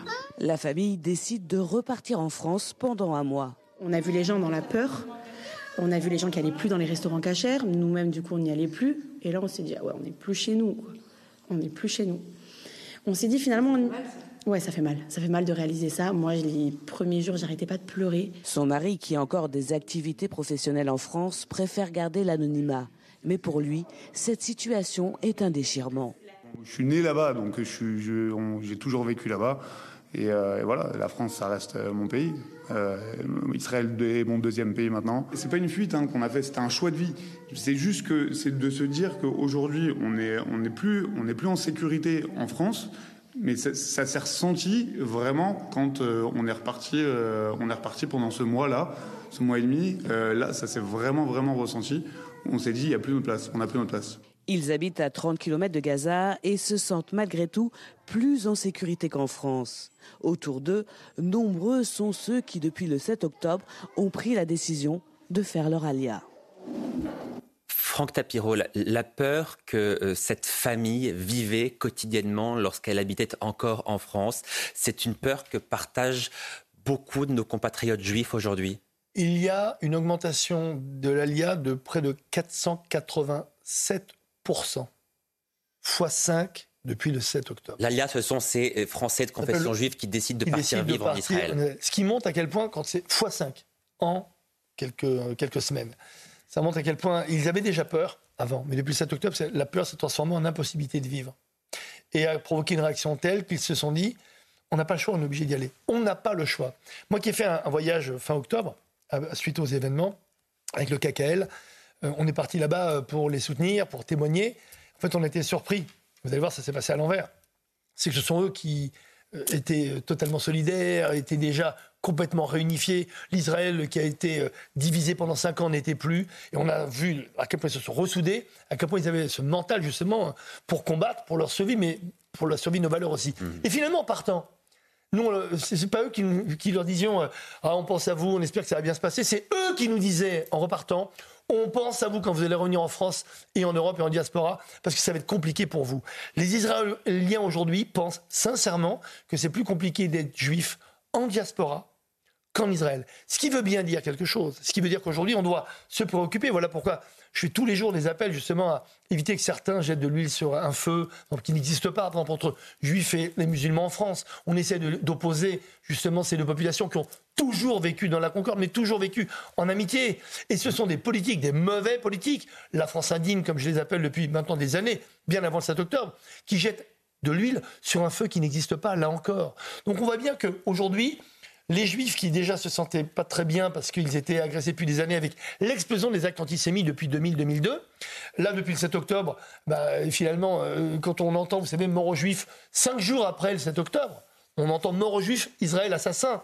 On se dit qu'il y en a beaucoup qui se disent, nous n'avons plus de place ici. Voilà pourquoi nous avons créé, vous savez, une, armée de défense de la diaspora, une armée citoyenne de défense de la diaspora, DDF, Diaspora Defense Force, pour justement prouver aux juifs de la diaspora qu'ils doivent rester en diaspora, qu'on va les aider bah, à avoir du courage, qu'on va les aider à leur donner aussi des contenus, euh, savoir comment répondre. Quand on vous dit qu'Israël apartheid, on l'a vu là il y a quelques instants, avec Bibi Netanyahou, avec une foule de gens qui criaient euh, euh, genre dehors, etc. C'est ça un pays d'apartheid? C'est ça un pays pas démocratique? Donc on voit bien qu'il y a énormément de choses à refaire. Et pour que les Juifs se sentent bien en France et en diaspora, il faut leur donner des vérités historiques, des, des faits incontournables pour qu'ils puissent déjà résister vous savez, aux discussions tous les jours. Vous faites agresser à la fac, vous faites agresser au boulot, à l'école, au CP. Au CP, il y a, vous savez qu'il y a des signalements maintenant de police. Vous faites agresser. Donc, il faut vraiment aider les juifs de diaspora à être bien en diaspora pour éviter justement bah, que tout le monde fasse son alia. Donc, pour que la diaspora reste en diaspora, euh, il faut beaucoup de courage et il faut dire non. Il faut dire non à cette euh, haine des juifs. C'est plus l'antisémitisme, c'est la haine des juifs qui est à la mode aujourd'hui. Regardez les jeunes, ils parlent la libération de la parole. Ouais, les juifs, on n'en a pas tué assez. From the river to the sea, Palestine will be free. Ça veut dire purement et simplement exterminer l'État d'Israël et sa population. Donc il faut le dire, le redire, le répéter, pour que cette union sacrée, justement, perdure que les diasporas restent en diaspora et qu'on passe cette phase, on l'espère, tous en diaspora. Oui, Bernard Cohen-Adal, la triste réalité que décrit Franck Tapiro, c'est de dire que, hélas, les Juifs de France ne sont plus en sécurité dans leur propre pays. Il n'y a pas une autre religion en France aussi stigmatisée, aussi montrée du doigt, aussi euh, mise en avant sur les réseaux sociaux que la religion juive, alors que les Juifs de tout temps dans la République ont été des républicains, ont participé à la création et au soutien de la République, contrairement à d'autres. Et ce n'est pas de l'antisémitisme que nous vivons aujourd'hui c'est de la haine du juif. Il n'est pas normal que ça continue. Il faut avoir le courage de le dire. Pardon, mais quelle différence vous faites entre la haine du juif et l'antisémitisme? Mais c'est tout simplement que il n'y a pas uniquement le fait d'être juif, le fait d'être juif dans le travail, le fait d'être juif dans sa vie, le fait de ne pas pouvoir affirmer tout simplement une identité, y compris pour les laïcs juifs. On voit bien que c'est un problème de survie dans la République. Et aujourd'hui, la réponse démocratique n'est pas là. Heureusement que certaines voix fortes s'élèvent, heureusement que certains s'organisent, heureusement qu'il y a des hommes et des femmes politiques indépendants, mais ce n'est pas à la hauteur de ce que nous attendons mmh. et surtout de la haine que nous vivons ici et là aujourd'hui. Et puis antisémitisme, c'est un cadeau. C'est un cadeau, ce mot est un cadeau aujourd'hui fait à des sémites qui en tuent d'autres. Donc quand des sémites se mettent à tuer des juifs, il faut arrêter de parler d'antisémitisme, mais de haine des juifs. Je l'ai dit juste avant la Grande Marche. Pour moi, ce mot, euh, non, antisémitisme, non, ne, colle plus. Vous savez, euh, la sémantique évolue aussi avec son temps, évolue avec les mentalités, évolue avec la culture, évolue avec l'éducation. Et à un moment, on ne peut pas continuer à utiliser les mots impropres. Donc oui, ça, choque beaucoup de gens, ce que je dis depuis des semaines. Mais parlons de haine des juifs, même si ça fait un peu euh, mal quand on le dit. Oui, tout à l'heure, Bernard disait, il n'y a, pas d'autre religion qui est plus stigmatisée que ça, mais je dirais, il n'y a pas de, communauté au sens général, hein. euh, au-delà même des religions, qui est plus stigmatisée aujourd'hui que, que la communauté Stigmatisée et surtout menacée. Et menacée, oui, bien sûr, euh, euh, que, que, la communauté juive. Et, et, donc, il y a effectivement des choses à faire là-dessus. Au niveau légal, les choses, elles existent, mais maintenant, il faut passer aux actes et aux condamnations, évidemment. On est toujours sur la même problématique. Euh, mais il y a aussi euh, la prise en compte euh, aussi de toute notre population. Quand on a la manifestation, quand même, cette grande marche, il y avait 180 000 personnes dans toute la, dans toute la France. On peut se demander si 180 000 personnes dans toute la France, c'est suffisant. Et, si, c'est, ça manquait de jeunes, ça manquait de, d'autres représentants d'autres religions. et surtout, euh, ça manquait d'artistes. Et là, je vais reboucler sur le premier. Ça manquait. Ils sont où les artistes, les artistes qui, qui, qui, sont en train de, de prendre en, en, otage euh, Gérard Depardieu? Ils n'étaient pas à cette manifestation. Ils sont en train de défendre Gérard Depardieu. Oui, oui. Non, non, je, je, parle de ceux qui prennent, euh, enfin les gens qui prennent en otage Gérard Depardieu, ils n'étaient pas non ah plus à la manifestation. Ah non, bien sûr, Mélisson, je l'avais lancé ici d'ailleurs, le Mélisson, on le voit comme Malik Bentala hier qui tweet, vous savez, une petite carte d'Israël avec le drapeau palestinien et des petites fleurs. Donc lui aussi, il prône la destruction de l'État d'Israël. Il faut vraiment que les gens se rendent compte que Parfois, c'est bien de s'exprimer. Merci beaucoup d'avoir participé à cette émission. On parlait des, familles des otages euh, il y a quelques minutes et ayant une pensée encore une fois pour les 139 mm. otages qui sont toujours retenus dans la bande de Gaza par les terroristes islamistes du Hamas et à leur, une pensée également pour leurs familles qui vivent des heures absolument euh, terribles. Merci beaucoup à tous les trois. Dans un instant, vous avez rendez-vous avec Célia Barotte pour 180 minutes info. Je vous souhaite de passer une très belle journée et j'aurai le plaisir de vous retrouver demain.